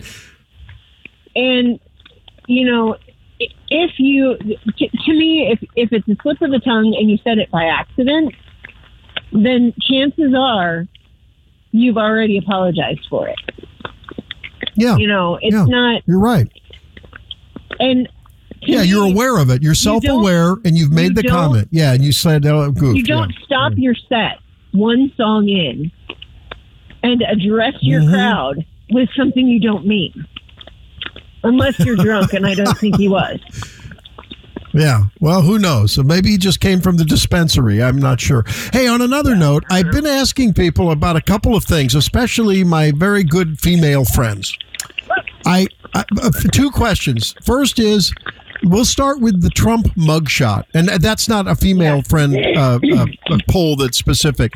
I've been asking all my friends about this, but then I'm going to ask you about Nikki Haley's Margaret Thatcher comment next. Okay, so what is your first impression that you had Virginia Kruta, wise writer at the Daily Wire and commentator here at News Talk STL? What is your first thought when you saw that iconic mugshot of Donald Trump from the Fulton County Jail? Uh, that the Fulton County officials were stupid to let him do it. And Why? you know, I realize they made him do it, but they shouldn't have allowed him to do it. They should have known that he would capitalize on this. They should have known that he would know exactly how to market his own mugshot. This is It looks like he I've was said- made up. it, this is something that Doesn't I've it? said since since he entered the race. Practically, that I I wrote a piece, and this was back when I was uh, writing for Dana Loesch's website. Okay, so this goes way back. Um, and I wrote a piece about Donald Trump and why the media was handling him in exactly the wrong way. And I think that that goes for everybody. There's something about Donald Trump that the average person, whether they're in media or in politics or apparently in the Fulton County uh, judicial system, they just don't understand how he functions. This is a guy who eats his own bad press for breakfast and then gleefully goes out to create more. Yeah, yeah. I've never seen anything like it. Well, and and you look at look at the people look at the people who were forced to apologize. Look at, for example, Todd Akin. You know, I I know he's a friend of a lot of people at the station. I've known him since I well, he passed away last year, but I I knew him since I was 12 years old. I went to church with him and his family. I've known that, but he made one mistake on television, and because he didn't own it in the way that he should have, he got a cut rate book deal and he got escorted out of office. Yeah, I mean it. It, it utterly destroyed him. You're right, and and I I don't know a more decent, good man that ever lived. Todd Akin's a great a, a good um, a great American. Yeah, I and and I, you know, um, I, I knew him long before I knew he was in politics, obviously, but it, you know, it, it's just. I told I told people at the very beginning, you know, big for for those who don't know, the question that that destroyed Todd Akin's career was something about abortion and what if what about the cases of rape and what about what about the cases of incest and shouldn't shouldn't it be allowed then? And he said something like, um, "I'm no doctor, but uh, as I understand it, the female body has ways to shut that down." What he meant In was the, in the case of legitimate abortion, Well, but he used the word in- legitimate rape. Legitimate. Now, oh, now- legitimate rape. Yeah, legitimate rape. yeah, now, now, speaking as somebody who worked in the medical field, um, I understand exactly what he meant. He did not mean legitimate rape as well. It was it was an actual rape as as opposed to um, like a date rape or something that's not as bad. He didn't mean that. Legitimate refers to the claim, not the actual action. So when he's saying Right. because now it, and when I, I I mentioned the medical field because I they used to call me in to listen to um, when when uh, you had a, a woman come into the ER and say that she'd been assaulted. they had to have a female witness. And so I was working across the hall in x ray, and they'd call me every once in a while to listen to these.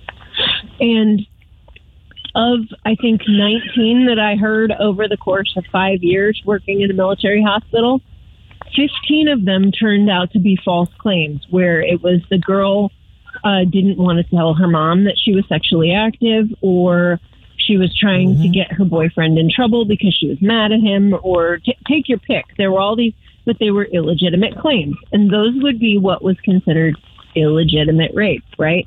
They're not saying it's not legitimate if you know the person. It's not legitimate if the claim is false. So, but what he's saying is, um, and and you know this as a doctor, uh, one of one of the barriers to getting pregnant is stress. That's why you see so many so many women who are struggling with fertility. The minute they decide, okay, we're going to adopt or we're going to do this and we're just not going to try anymore, then all of a sudden they get pregnant. You've seen this before, have you not? Yeah, well, there's the, yeah the, the academics who have pointy ears and are spocky and try to say that you, it, it's not an influence, but they're wrong. It's just it's wrong. I mean, Well, anyone who's not, practiced it's not in- an yeah, impossibility to get pregnant by rape. No, and you no, they just you know you can't. It's the kind of thing you But can't study. You can't quantify stress. That's the problem. So they can't prove it, but they can't disprove it. And those of us who have been in the business long enough know it's it's very it's a huge impact. But yeah, and we and only the have about a minute reality is that when he was asked the question, he should have simply said, "I am 100% pro-life." Next question. And when they asked him again, he should have said, "I am 100% pro-life." Did you not hear me the first time? And he he wasn't. We have too many Republicans who want to appease the question asker instead of answering the question truthfully. And I think that that hurt him. But then you see Donald Trump, who has absolutely no fear of answering the question exactly how he wants to answer, answer it. And I think that that helps him. And that's why he knows how to market a mugshot. He knows how to market an indictment. He knows how to take these things and turn them on their heads. And that's why he's winning right now in the primary, even though there are still a lot of people who don't like him. Yeah, you're right. Uh, in the minute we have left, uh, she's going to uh, Leah's going to give me an extra minute here. Um, Margaret Thatcher comment. If you, uh, uh, Nikki Haley took the opportunity to say, if you want uh, something said, uh, ask a guy. If you want something done, ask a woman. What's your thought, Virginia? Well, just don't ask Kamala Harris. Um, like, I, I, I don't know that I necessarily agree with that. I, I mean, it's a good line, but it is, it is sometimes. I, I, I don't I don't like it because I, I don't like drawing the gender line or the sex line in things like this. I think that right. there are men All who are capable of leading and women who are capable of leading. But well, again, whether or not it's true, and that was I mean, I have. I happen to think it. I happen to think it's true. I mean, you know, I, women get a lot of things done. They can multitask. That's great. I think it was gratuitous. I think it was pandering, and I thought we were the party. The GOP was the party of no identity politics, and she was playing that card. Hey, we got to run. We'll talk about it more. I know you'll be writing about this as the campaign season is now in full fledged swing. Thanks so much, Virginia. Appreciate it. Yep. Gabe Phifer coming up in a few. Don't miss it. But you stay so Love the stuff that you're playing there. It's so good. Oh, thank you. I bet Gabe. I bet Gabe Phifer likes that. Maybe even Stell might play a little bit of that on Monday morning. Get Gabe going a little bit. And Gabe's on, of course, with Mike and Mike Ferguson in the morning and Stell, and they're on from five thirty to, to nine every morning here on uh, News Talk STL. How you doing, Gabe? Thanks for joining me. Good morning, Doc. Hey, good to be on with you. Yeah, I, I think it, it's not quite Mike's speed, but uh, I do like it. I, I, I know it's not Mike's speed, but uh, I, I thought it might be your speed. I'm not sure. I think it uh, definitely might, is, yes. might yours. Yeah, yeah, me too. I, I dig it. Hey, so this was an interesting week, wasn't it, Gabe? I, I wanted to get your reaction to. Uh, let Let's just put it all in a big basket and mix it up and see, you know, your analysis.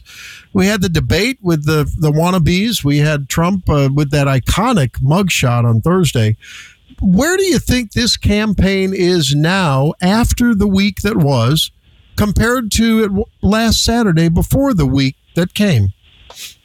Well, I've been seeing a, a number of uh, polls about reactions to the debate, to the debates, and and people's stance on various candidates and things like that, and, and it continues to surprise me and, and frankly confuse me because uh, uh, you know some of the performances that I saw, I kind of evaluated what was going on. I I made up my mind about who was probably going to do the best and the worst in terms of gaining support, and I was I was like sixty percent correct, which was which is weird because I'm usually right all the time.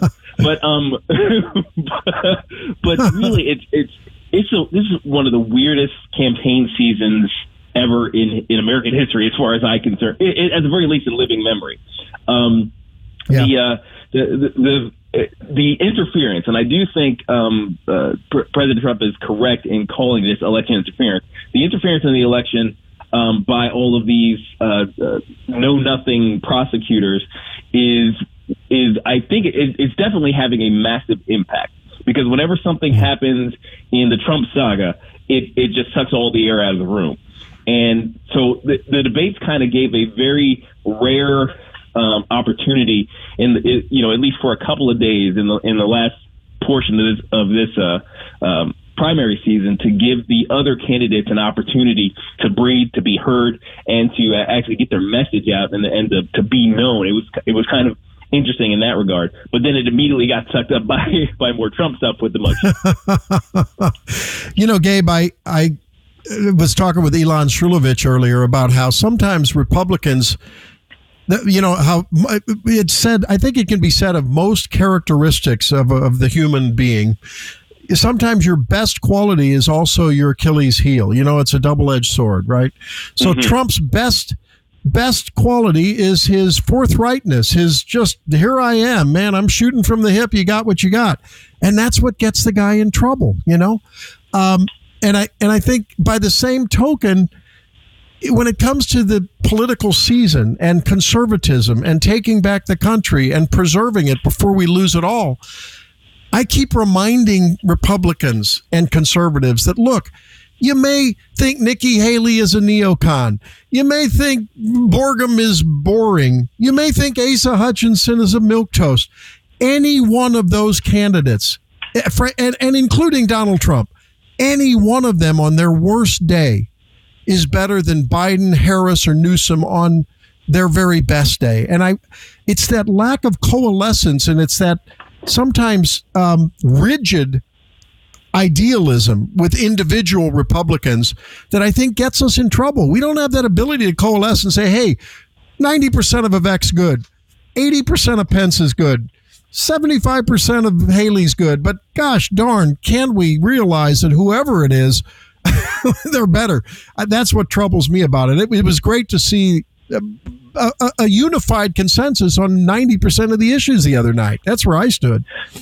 Oh yeah, I mean it's it's kind of funny. you- You're you're exactly right. First of all, that um, that this is one of the major Achilles heels of the Republican Party. Um, if if you've noticed the way uh, politics works is um, the the left they might have a little infighting, but when it comes time to uh, to to do elections, to do policy, even uh, they usually get themselves in line. They they join lockstep, and we are the enemy. When uh, when Repu- Republicans you know get get any sort of power, it becomes a major infighting situation where one side of the faction is, is against the other side of the faction, and the winner is usually Democrats.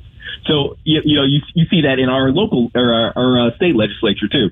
Um, Yes, yes. so You're so right. yes, and and but it was definitely a sort of um, it, interesting. I, I, I it was an interesting exercise watching everybody speak during those debates. You know, a, across the spectrum because there are some people there that I, I figured I would I would never vote for at least in a primary, right? And uh, and and they and they were they were saying things that I agree with. So I was like, Yeah, oh, yeah, you know, yeah. he's, he's kind of right there. And and it, it was just interesting because we spent so much time kind of wading through leftist dogma and and and uh, gaslighting and propaganda, and and we're just railing against it so hard. And we have these situations where maybe a Republican's a little squishy and they're they're they seem to be on the wrong side, and we get really really mad about it. But when it's just us on on the right, just kind of having a a, a, a confab of our own, you realize how much more we have in common than we have differences. Yeah, you're so right. Uh, we're talking with Gabe Phifer. Of course, he joins Mike Ferguson and uh, along with Stell on uh, weekdays here, 5.30 to 9 on News Talk STL. I'm going to play uh, for you a CNN um, host who was uh, had an Iowa panel, a panel of Iowa voters. They were young, they were older, um, about who won the debate, Gabe. And this was this was interesting. Just play this, and I again, it's not a scientific poll. I, there were maybe a dozen, 14, 15. I don't didn't make a count, but listen to this little clip. Who do you think won the debate? I'm going to do it in alphabetical order to be fair. Anyone think Doug Burgum did the best? That's zero. Anyone think Chris Christie did the best? He certainly got most of the airtime. A lot of the airtime, not most of the airtime. How about Ron DeSantis? How many of you think Ron DeSantis did the best? That's two people. How about Nikki Haley? One, two, three, four people. Asa Hutchinson? Mike Pence? Zero. Vivek Ramaswamy? One, two, three, four, five, six, seven. Tim Scott? Okay, so this panel here thinks Ramaswamy won the debate. Tell me. Gabe Yeah, Phifer, well, who won the um, debate? who who won the debate? Do you agree with Iowa voters in that panel, or uh, do you disagree? Well, uh, I guess the thing is, it depends on what you mean by win, right? it depends on what the definition of is is. Uh, but because part of part of the thing about the debates, especially when we're talking about dealing um, with with uh, voters at large, I mean, even though primary voters are a little different than general uh, voters, um, it's a lot of it has to do with how much airtime you get, how much uh, how much fight they see they see in you, and and whether or not you agree with you know most of what's being said because you have so much time to get out there. And Ramaswamy had the actual uh, he had the perfect strategy for this particular debate because one of the debate rules was if you get mentioned by one of the other um, uh, debaters, then you get a 30 second response. So here's the thing. One of his first statements was, at, as one of the, as the only not bought and paid for candidate up here, I can say, and he went on to say what he said. So, so he pissed off everybody on the, on the panel. So every time they got a chance, they would swipe at him, and that would give him another 30 seconds. So he, he actually, I think uh, overall, I think he got the most airtime. So it, it's easy to see how a certain, you know, group of people might say, well, he clearly won because he got to talk the most. Mm-hmm. So you know, my my won. thought about that moment, Gabe. It's interesting. Here, here you go. We just got talking about don't let your uh, don't you let your idealism get in the way of it. I've been a, a real uh, uh, water carrier for Vivek Ramaswamy. I think that he is. I, I think he's strategically positioning himself as Trump uh, the second, Trump 2.0, in case Trump flames out. People start hearing things in televised trials that, you know, the polls are clear that independents will not vote in a general for Trump, you know, whatever it works out. And then Republicans start to think, oh my God, this is ours to lose. And Trump is the only guy who can lose this. You know, I, I could see that mentality developing within a rational GOP. Uh, Yep. And I think he's, he's, that's what he's strategizing. But it troubled me. And if he ever asked me, I'd say, man, I, I see what you said, Gabe. Maybe it was a tactic that he had planned, but man, don't go don't go throwing barbs at people. That's the one thing that I don't like about Donald Trump. Don't go throwing darts at people that you really don't need to throw, you know? And I thought it was an early cheap shot that he took, and he didn't need to because he went in with this golden opportunity to really be the standout guy. And he, I think he did do a great job, by the way. I don't think he needs to take cheap shots. If he'd have just started out with the 10 truths and continued through his 10 truths and then ended with the 10 truths like he did, I think he'd have, he'd have run he'd have run away with it even more than apparently according to the polls he did. On on Ron DeSantis, does DeSantis need to throw away his contrived handlers and just be DeSantis? If there is a real DeSantis? Well, the thing is, I'm wondering if that's just DeSantis. There, you know, there are some guys who are just just kind of robotic in general. Like that's just their personality. I, I'm, you know, the more I see of him, even when in his, I guess, most relaxed moments, he just seems like a couple of guys I know in the engineering field. You know, so, sometimes we're not that big on personality. We we got a lot of. Are you saying are you saying Ron, there, okay, Gabe Phifer. I think Gabe Phifer translation on some Phifer uh, ease here. I think I just heard Gabe Phifer say that DeSantis is Spectrum. You my, know what? my, my kids, my kids call me Spectrum sometimes, and they, and they're saying, "Hey, DeSantis is just Spectrum." what do you What do you think, Gabe? you, you know what? That that may that may actually be it's one of the honestly no seriously. I honestly one of the things that actually drew me to DeSantis in the first place was um, a, a an interview with a professor. Um, was he a professor or some sort of scientist who was giving him consultation on. Um, on uh, COVID early on, and this this, this guy he was he was a stand up guy, a stand up scientist. He was not one of these uh, paid bought and paid for shills who uh, you know trying to make money for big pharma. Uh, and and he and he described his interactions with DeSantis as saying he's one of the few people, you know, in government. It's like I've never had a meeting like that where he actually listened and engaged on the data, and he actually had research in his hand that he had read and things like that. I'm like, wait a minute, this guy may actually be on the spectrum. But but it's it's one of the things that drew me to him because I I want a president who actually uh, you know pays attention to data and doesn't get led around by the nose by people who call themselves experts.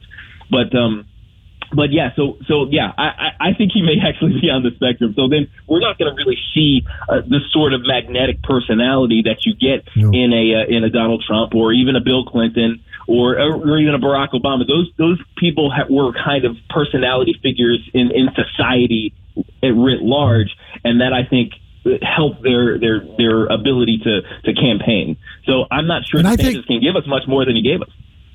Yeah, I you know, and and it's sad to me because again, I, and and again, I am a, an analytic person. I think like you, and if if I if I knew nothing about personalities, and if politics and leadership was only about um, uh, inspection of the of the data, policies, uh, and and getting things done on paper, I don't think there's and, and Donald Trump included.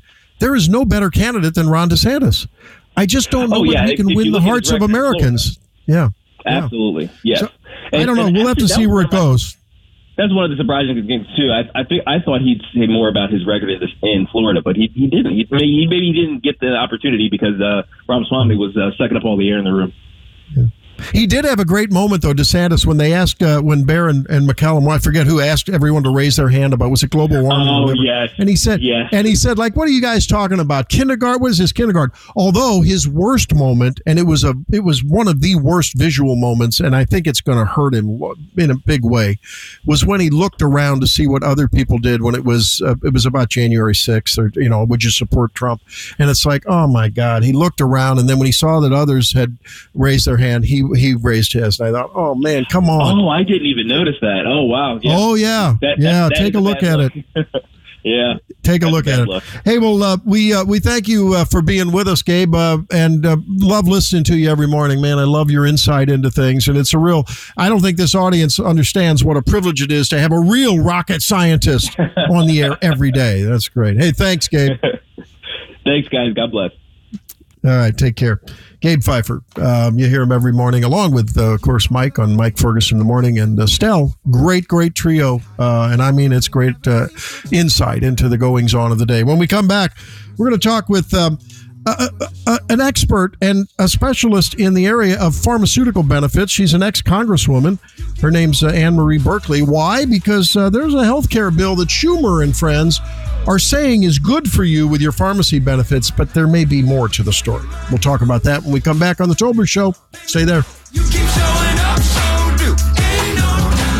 Ah, that's nice of Tony and Katie to give me a nice uh, attaboy. We appreciate that so much. Great listening to that show. I tell you, I love when I get to interact with them now and then. I'm looking forward to talking with former Congresswoman Ann Marie Berkeley, who's, uh, is it Berkel or Berkeley? It's Buerkle. Good morning. How are you, Dr. Tobler? Hey, good morning. Hey, thanks for being with me. There's a health care bill that is, uh, as the Democrats will do, uh, telling us that it's so good for us. They're looking out for us. But I'm understanding that there may be something uh, that's not so ringing true about that. Tell us about it. Yes, for sure. Um, so when we when Congress comes back in the fall uh, after Labor Day, after their six week recess, uh, in the Senate, they're about to take up a Senate bill, which is a whole host of smaller health related bills, and many of them are intended to cut the cost of drugs for the American people. However, uh, you know, they're promising to lower the drug cost, but uh, actually they're working on legislation that was written by big pharma lobbyists and which will actually increase the cost of drugs and keep drug prices high. So let me just for your listeners, Bernie Sanders is the chairman of the Senate Health Committee. That's the committee that determines healthcare policy for, for the Senate and all the legislation that comes out of there. So we know that Bernie Sanders wants to get to single payer health care in this country. He's un, he's unashamed of saying that. So everything he does is going to be towards that end. And that's my concern because we've got good Republicans who are supporting the legislation he's pushing. And I, I just I implore my colleagues to please look and see what this legislation will do uh, and how it will increase the cost of drugs. Well, how is that that they can say one thing when the legislation will do the other thing? I, imagine it'll probably mean a little discussion here of getting into the weeds. I mean, you're former member of the Consumer Product Safety Commission, and so what is it that's the you know the the smoke and mirrors going on here? So what they're about to do is attack and to weaken an entity called PBM, which is the Pharmacy Benefit Manager. So if you participate in a healthcare plan, your healthcare plan hires a PBM to negotiate the drug prices for your plan with Big Pharma. So Pharma doesn't like this entity, this PBM, because they negotiate. They have numbers on their side, so they can get the num- the cost of the drug down for the healthcare plan. And so um, Pharma doesn't like them. So they've actually had a whole campaign saying that PBMs increase the cost of drugs and pharmacy.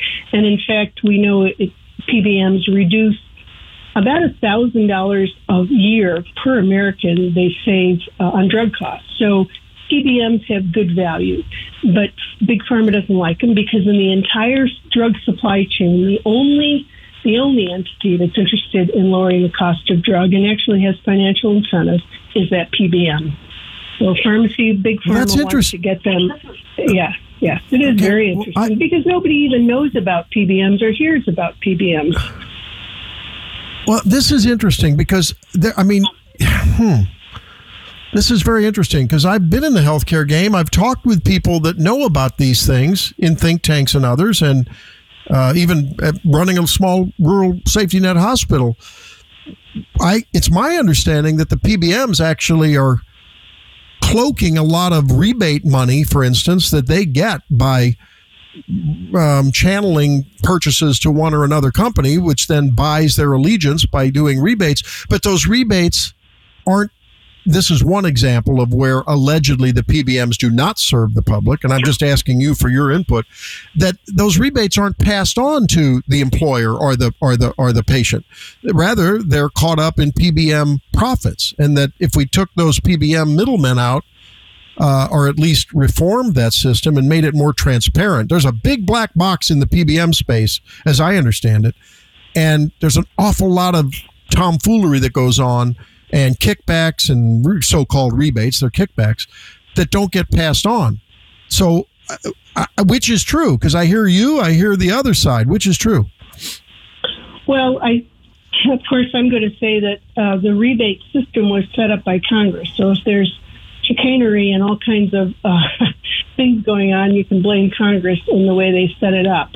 However, the PBMs not only do they negotiate that lower drug cost, but they also look at uh, they affect health, health outcomes because they make sure that the person, the patient, is taking that prescription, that they've picked up the prescription, that they renewed the prescription.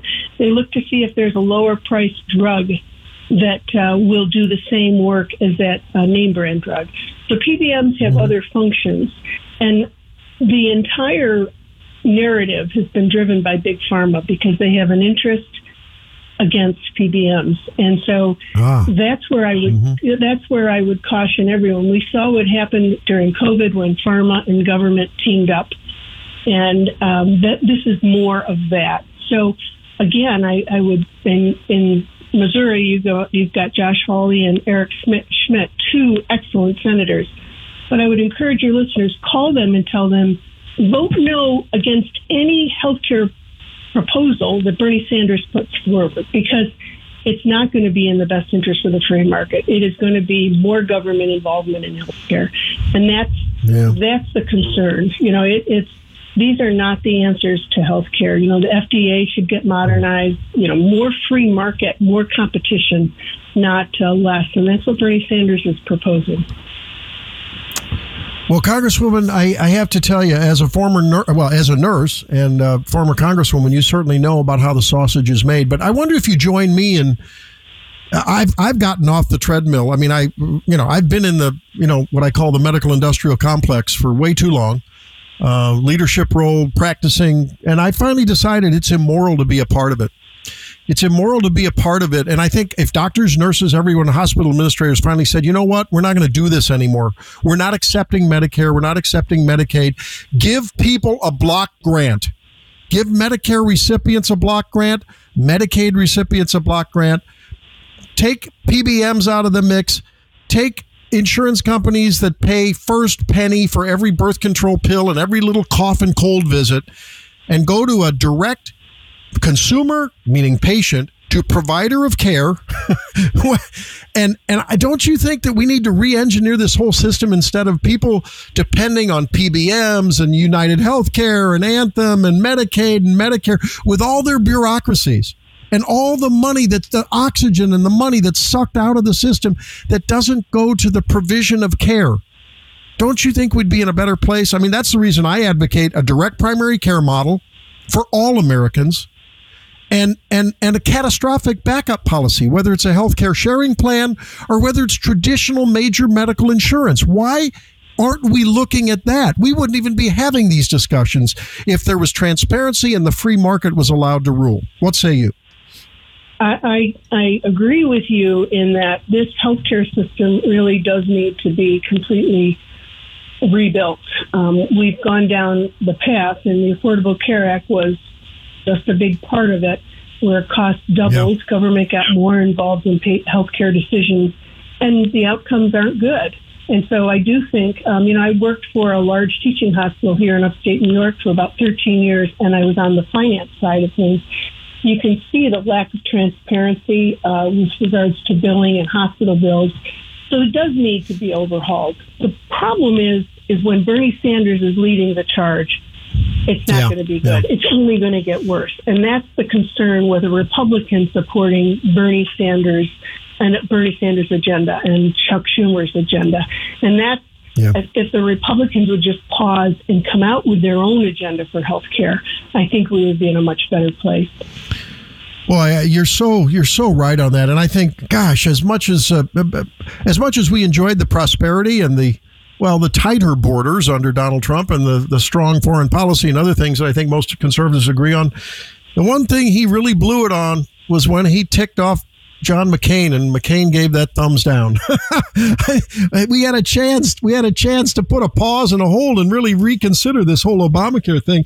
You were talking about it. I've seen it in real action. I know you have in in in you know living color, where Obamacare not only cost people more, even though Obama said it was going to save people and families more uh, money, but it, it limited choices too, and it resulted in rationing, and it was just oh my gosh, it was such a such a travesty, and uh, it's just it's sad to see that's the way things going, and so we have to watch. I, I, you're right. I think. Um, when when government types, whether they're Republican or Democrats, think that they can just do when Republicans think that they can do big government better, sounds like that's what's going on with this uh, initiative. That doesn't always work out very well, does it? No, that's absolutely right. The Republicans need to establish their own health care agenda and they need to stand firm and it needs to be free market. We both know what happens when government gets involved. They put their thumb on the scale and it's more expensive and it's less effective and and that's what's what's happening here. So I really I would implore your listeners call up your senators' offices and tell them don't support anything Bernie Sanders is putting forth uh, with regards to health care. It's not going to lower the cost of health care. And the Republicans need to really sit down and come up with a health care agenda. I mean, you didn't hear it mentioned in the debate the other night. No one talked about health care, despite the fact No. that the American people, and particularly seniors, are so concerned about the cost of and the access uh, to health care and to drugs. Oh, it's ridiculous. And and you know, I mean, you talk about we talk about general inflation, the general CPI. Medical CPI is going to go crazy this year. There was a little pause during COVID because of the money manufactured in DC and that we'll have to borrow from China for again eventually, I guess. I don't know. But uh I mean, I- I've heard that uh, group rates are going up 9, 10, 11% now again. This, that's what it was on a pace before COVID, you know. Um, and I, I just, I, I see Armageddon coming for healthcare costs and no one's talking about it. No, and you're absolutely right. When you've got seniors on a fixed income and the cost of their gasoline has gone up, their electricity, their food, and now their health care, their premiums, and or their the cost of their drugs, you're going. It's it's a dire situation. The Republicans need to get serious about it, and you know, not just to punt on this, not to follow Bernie Sanders and Chuck Schumer, but rather to come up with free market solutions and some transparency address you know one of the things that we're seeing these days and you can relate to this is i trained as a nurse in a, in a teaching hospital about 400 beds st joseph's hospital now st joseph's is part of an 80 hospital healthcare system trinity health so you've lost not only the local feel to it but you've also got into this dishonest billing where you've got hospitals billing for doctors' visits, but using the hospital insurance rate. You've got all kinds of waste, fraud, and abuse. And the Republicans need to take a look at that mm-hmm. stuff because that's the only way you're going to bring down the cost of health care is really By the same house. Yeah. By the same token, I can I look at it from uh, I was administering and practicing at a hospital until uh, last year, and I can tell you I have sympathy for people trying to run a hospital with the inordinate, mandatory, makes no difference in patient care inspection, white glove at the basement of the boiler room. Oh my God, there's dust in the basement of the boiler room. We now need to write a, a compliance improvement plan and get consultants involved. Thank you, CMS. The expenses of running a hospital are inordinate. They're irrational in terms of what are alleged patient safety things.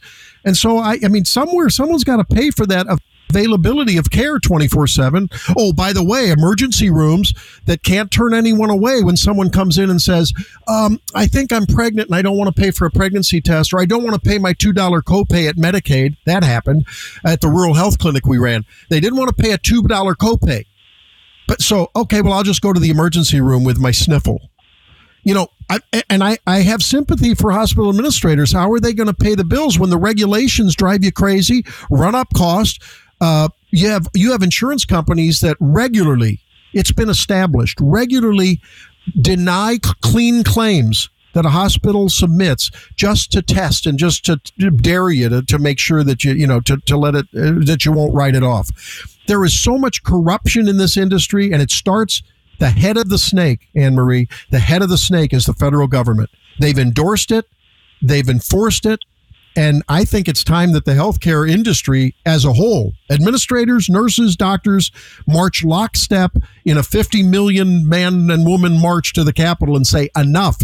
We're taking over the healthcare system on behalf of our patients, not you guys anymore. But I guess I'm a dreamer, aren't I? Well, and, and all of the problems you mentioned are because of the interference of the federal government. I mean, that's everything you've mentioned CMS, the regulations, and the ever changing regulations, and they're always changing. It's hard for a hospital or administrator to keep up with them. And all of those. Or a private doctor's office. I mean, anyone. You can't do it. Well, I mean, look at uh, the Affordable Care Act, just the electronic medical records. How many physicians left for their practices because of the cost of, of putting in a, a electronic medical records? And you know, you you wonder, does it really improve uh, the cost, the quality of health care? You know, we'll never know because no one ever follows up on anything. The government never reverses course. That's the problem with the federal government. And you know, you, you mentioned the large consolidation, and the studies are pretty clear. When uh, here in Missouri, there's a proposed consolidation between BJC on the east side of the state and St. Luke's on the west side of the state. Uh, and the studies are clear, even though they give lip service to, oh, we're going to have more efficiency, patient care will be better, costs will go down. The studies I've seen that in the wake of consolidation, the opposite holds true. The opposite holds true. Access is lower, costs go up, and patient quality of care actually goes down because of what you said. People are so attendant now to another layer of big, from the top down rules. The nurse has to do this on every patient every hour up, up, up, march this way. Well, every patient doesn't need that every hour. You know, they're not allowed to think. I think you know it's clear consolidation is not good for people, but I don't know. It keeps on going on. The government isn't enforcing antitrust rules when it comes to that either, are they? No, you're absolutely right. And just to your point, when a hospital consolidates, if you're a single hospital and you have to negotiate the price of a price of a uh, CT scan or any kind of procedure, you don't have the leverage that 80 hospitals have. And so they can, you know, they can get the price down low and um, negotiate prices or high prices and because they've got the leverage and they can do that. And so that also drives up prices uh, when you're talking about the studies. I believe those studies that consolidation does drive up the cost of healthcare because these hospitals can no- negotiate much higher reimbursements uh, than they could That's right. single single unit. Yeah. Hey, well, this has been a great, great talk. Hope we can get together again, Congressman, former former Congresswoman Ann Marie Berkeley. Appreciate it. Thanks for being with me. I would I would very much like that. Thanks so much. Have a great day. You too. All right. Well, we've just got a little time left, and in uh, Leah's going to offer a monologue on her take on the upcoming election cycle. Right, Leah? Isn't that what you're going to do? On no? Um, no, I don't think No. so. All right. Sorry. Do that. All right. When we come back, I'm going to invite your phone calls. What do you think of the uh, conversation we've had this morning regarding the debate, regarding does it matter? Has Donald Trump, with that iconic picture, absolutely cemented his nomination and actually gained the hearts of people that maybe weren't sympathetic before? That's a possibility. Let me know. It's 1019 941 News Talk STL, The Tobler Show. We'll wrap it up in a few.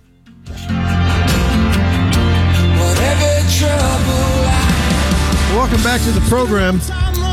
Your thoughts about where we are in this election season 2024 and uh, yeah we're just a what a few months away from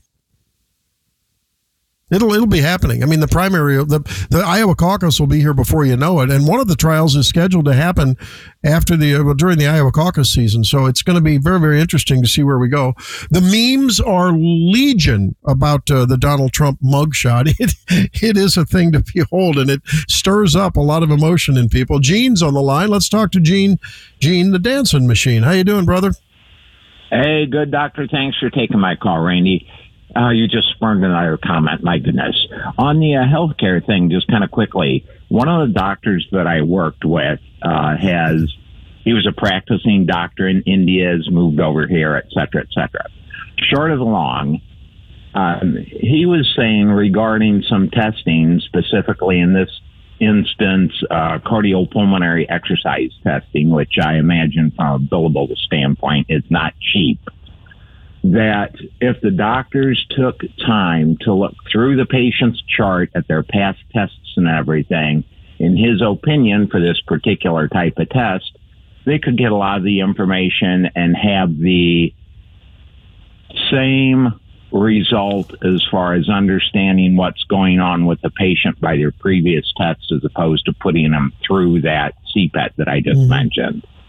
Mm. But so there's a lot of there's a lot of inefficiency in the system, and you know, everyone talks about the electronic medical record. Now, uh, well, those who are selling it and those who knew nothing about really that it was not ready for prime time and who endorsed it. And I can tell you, you've seen the records. I've seen the records. You ask for records, and you typically get these cloned, built one upon another clone record that have four or five pages of boilerplate the real meat is maybe three or four lines at the last page, but you've got, you know, 20 visits like that that get dumped in your inbox. And you're like, I'm supposed to look at all this and process this. It's a joke. We used to have charts that had tabs in them radiology, lab, you know, a, a, a chronology notes. It was just one note written after another. It, it was clear. It was easy. And, you know, there's nothing like that out there that I know of that is that clear and simple to efficiently look at the patient's chart and walk into the room and say, "Hey, I see that you know last you had your last bone density study three years ago. It's time for one now." Now it's like, "When did you have that bone?" De-? Well, I'm not sure, doctor. And then the doctor has to spend 20 minutes wading through the electronic medical record. If I'm wrong, right. folks out there, you tell me. Um, am I wrong or am I right, Gene? Oh no, that's right. It's absolutely crazy. The KISS principle, keep it simple, stupid, is non-existent. It's more like the more complicated we can make it, the better. And unfortunately, and there again, this is opinion from other doctors that I'm mentioning, since I'm not a doctor, that a lot of the uh, residents and things that are going through school are getting too used to uh, go down the tree, check box medicine, as opposed to using their analytical skills that they should be learning in, med- in uh, school. I see it all the time. I see it all the time, and uh, and you know the problem is, uh, what are we creating? A system where we treat people like they're you know auto body uh, you know dent repair? You know, I, I don't know. It's just there's no there's no global thinking that goes into a holistic approach to the patient, where you say you know hey, here's this basket of issues that we've identified. What is most important to you? Where are the threats? Where are the risks? Where are the opportunities? What would you like to do to your patient? Those kind of discussions don't happen because everyone has about seven minutes with the patient so they can then go to their computer. right. And make sure that the billing is right. Got to make sure the billing is right because that is billing is the king. Got to get that Oh, codes God right. Got to get the codes right. Oh, It's crazy, another man. I another know it. Everyone knows it, but they keep putting up with it because they're they're employed and they want to keep their paycheck coming. I don't blame them. It's it. I don't know. It's it's insanity. Which I'm, I'm Yeah, not a that- part of it anymore. I don't I don't participate. Hey, on on that note too, if I could ask you two questions on direct primary care, I've been interested in that for many many years for myself. Yep. Um, when I was researching that out all that time ago, I understood that one of the things that Congress screwed up when they decided to let direct primary care come into existence was from a taxing standpoint that they did not recognize the monies that would be paid for your monthly membership fee or whatever you want to call it uh, to be deducted for medical expenses. Has that gotten straightened out? No, that's because no, that's because United Healthcare, Anthem. Uh, I don't want to be, be selective here. The big insurers keep they keep telling Congress people, and if you're a Congressperson on there, shame if you're if you're buying that hook, line, and sinker. Bigger shame on you if you're beholden to them because you're bought and paid for by their generous campaign donations. There, I said it. Um, but they don't. They they say, well, it's not qualified insurance, and we can't. No, we don't sell direct primary care. It is not insurance. It's not insurance. That's right. I can tell you the okay, and so because it doesn't qualify as insurance as Congress people and the IRS define it, it's not deductible by your employer. I mean, hey, here's I'll go you one better as an interim step. How come someone who's self-employed or the prime member, the the, the sole member of an LLC, can't deduct their health care insurance? What the heck's that all about? It this is all it's, it's so screwed up, right? You can't do it. So there are bills out there that are that are out there intended to allow direct primary care to be deductible for in, employers. And if it, I've seen the numbers and I've known people that have done it, I know insurance brokers who have converted their traditional insurance brokerage company, healthcare insurance brokerage company, to a model where their employees and themselves have a direct primary care contract with the patient, uh, with with a doc, and and and they use a wraparound healthcare sharing plan. But you can't deduct that if you to Medi-Share or to uh, Christian Healthcare Sharing or to Sedera or Zion. Oh no no no, that doesn't qualify as healthcare because it's not United Healthcare. It doesn't. They don't jump through all the hoops. It is so corrupt, brother. I can't even begin to tell you. Sorry, I got Oh, on a rant there, Gene. Oh no, that that's that's perfectly fine, and thanks for letting me blather on here. Um, that brings up another thing I had looked at. If I can say the company, one of the healthcare sharing things, Christian based things, and the problem that I found investigating that while I was out of work was that when you, people would go to the ER or the doctor, it's like, oh well, there's no guarantor on this bill, and we're not recognizing that because they're not saying that they're going to pay for it. It's, well, we'll think about it and pay you later. Yep. So what you have to do is you just go in as a cash pay patient. And look, there's not 100% satisfaction with these healthcare sharing plans, but on average, and especially with a few of them, they have many fewer complaints than the big insurers Mhm. do on average. On average. Hey, I got to run, Uh, Gene. Thanks for the call, okay, man. thanks. We'll continue the conversation. Okay, brother. That'll wrap You it up for God today. bless. Thank you all for being with me. We'll see you next week on the Randy Tobler Show. Have a good one.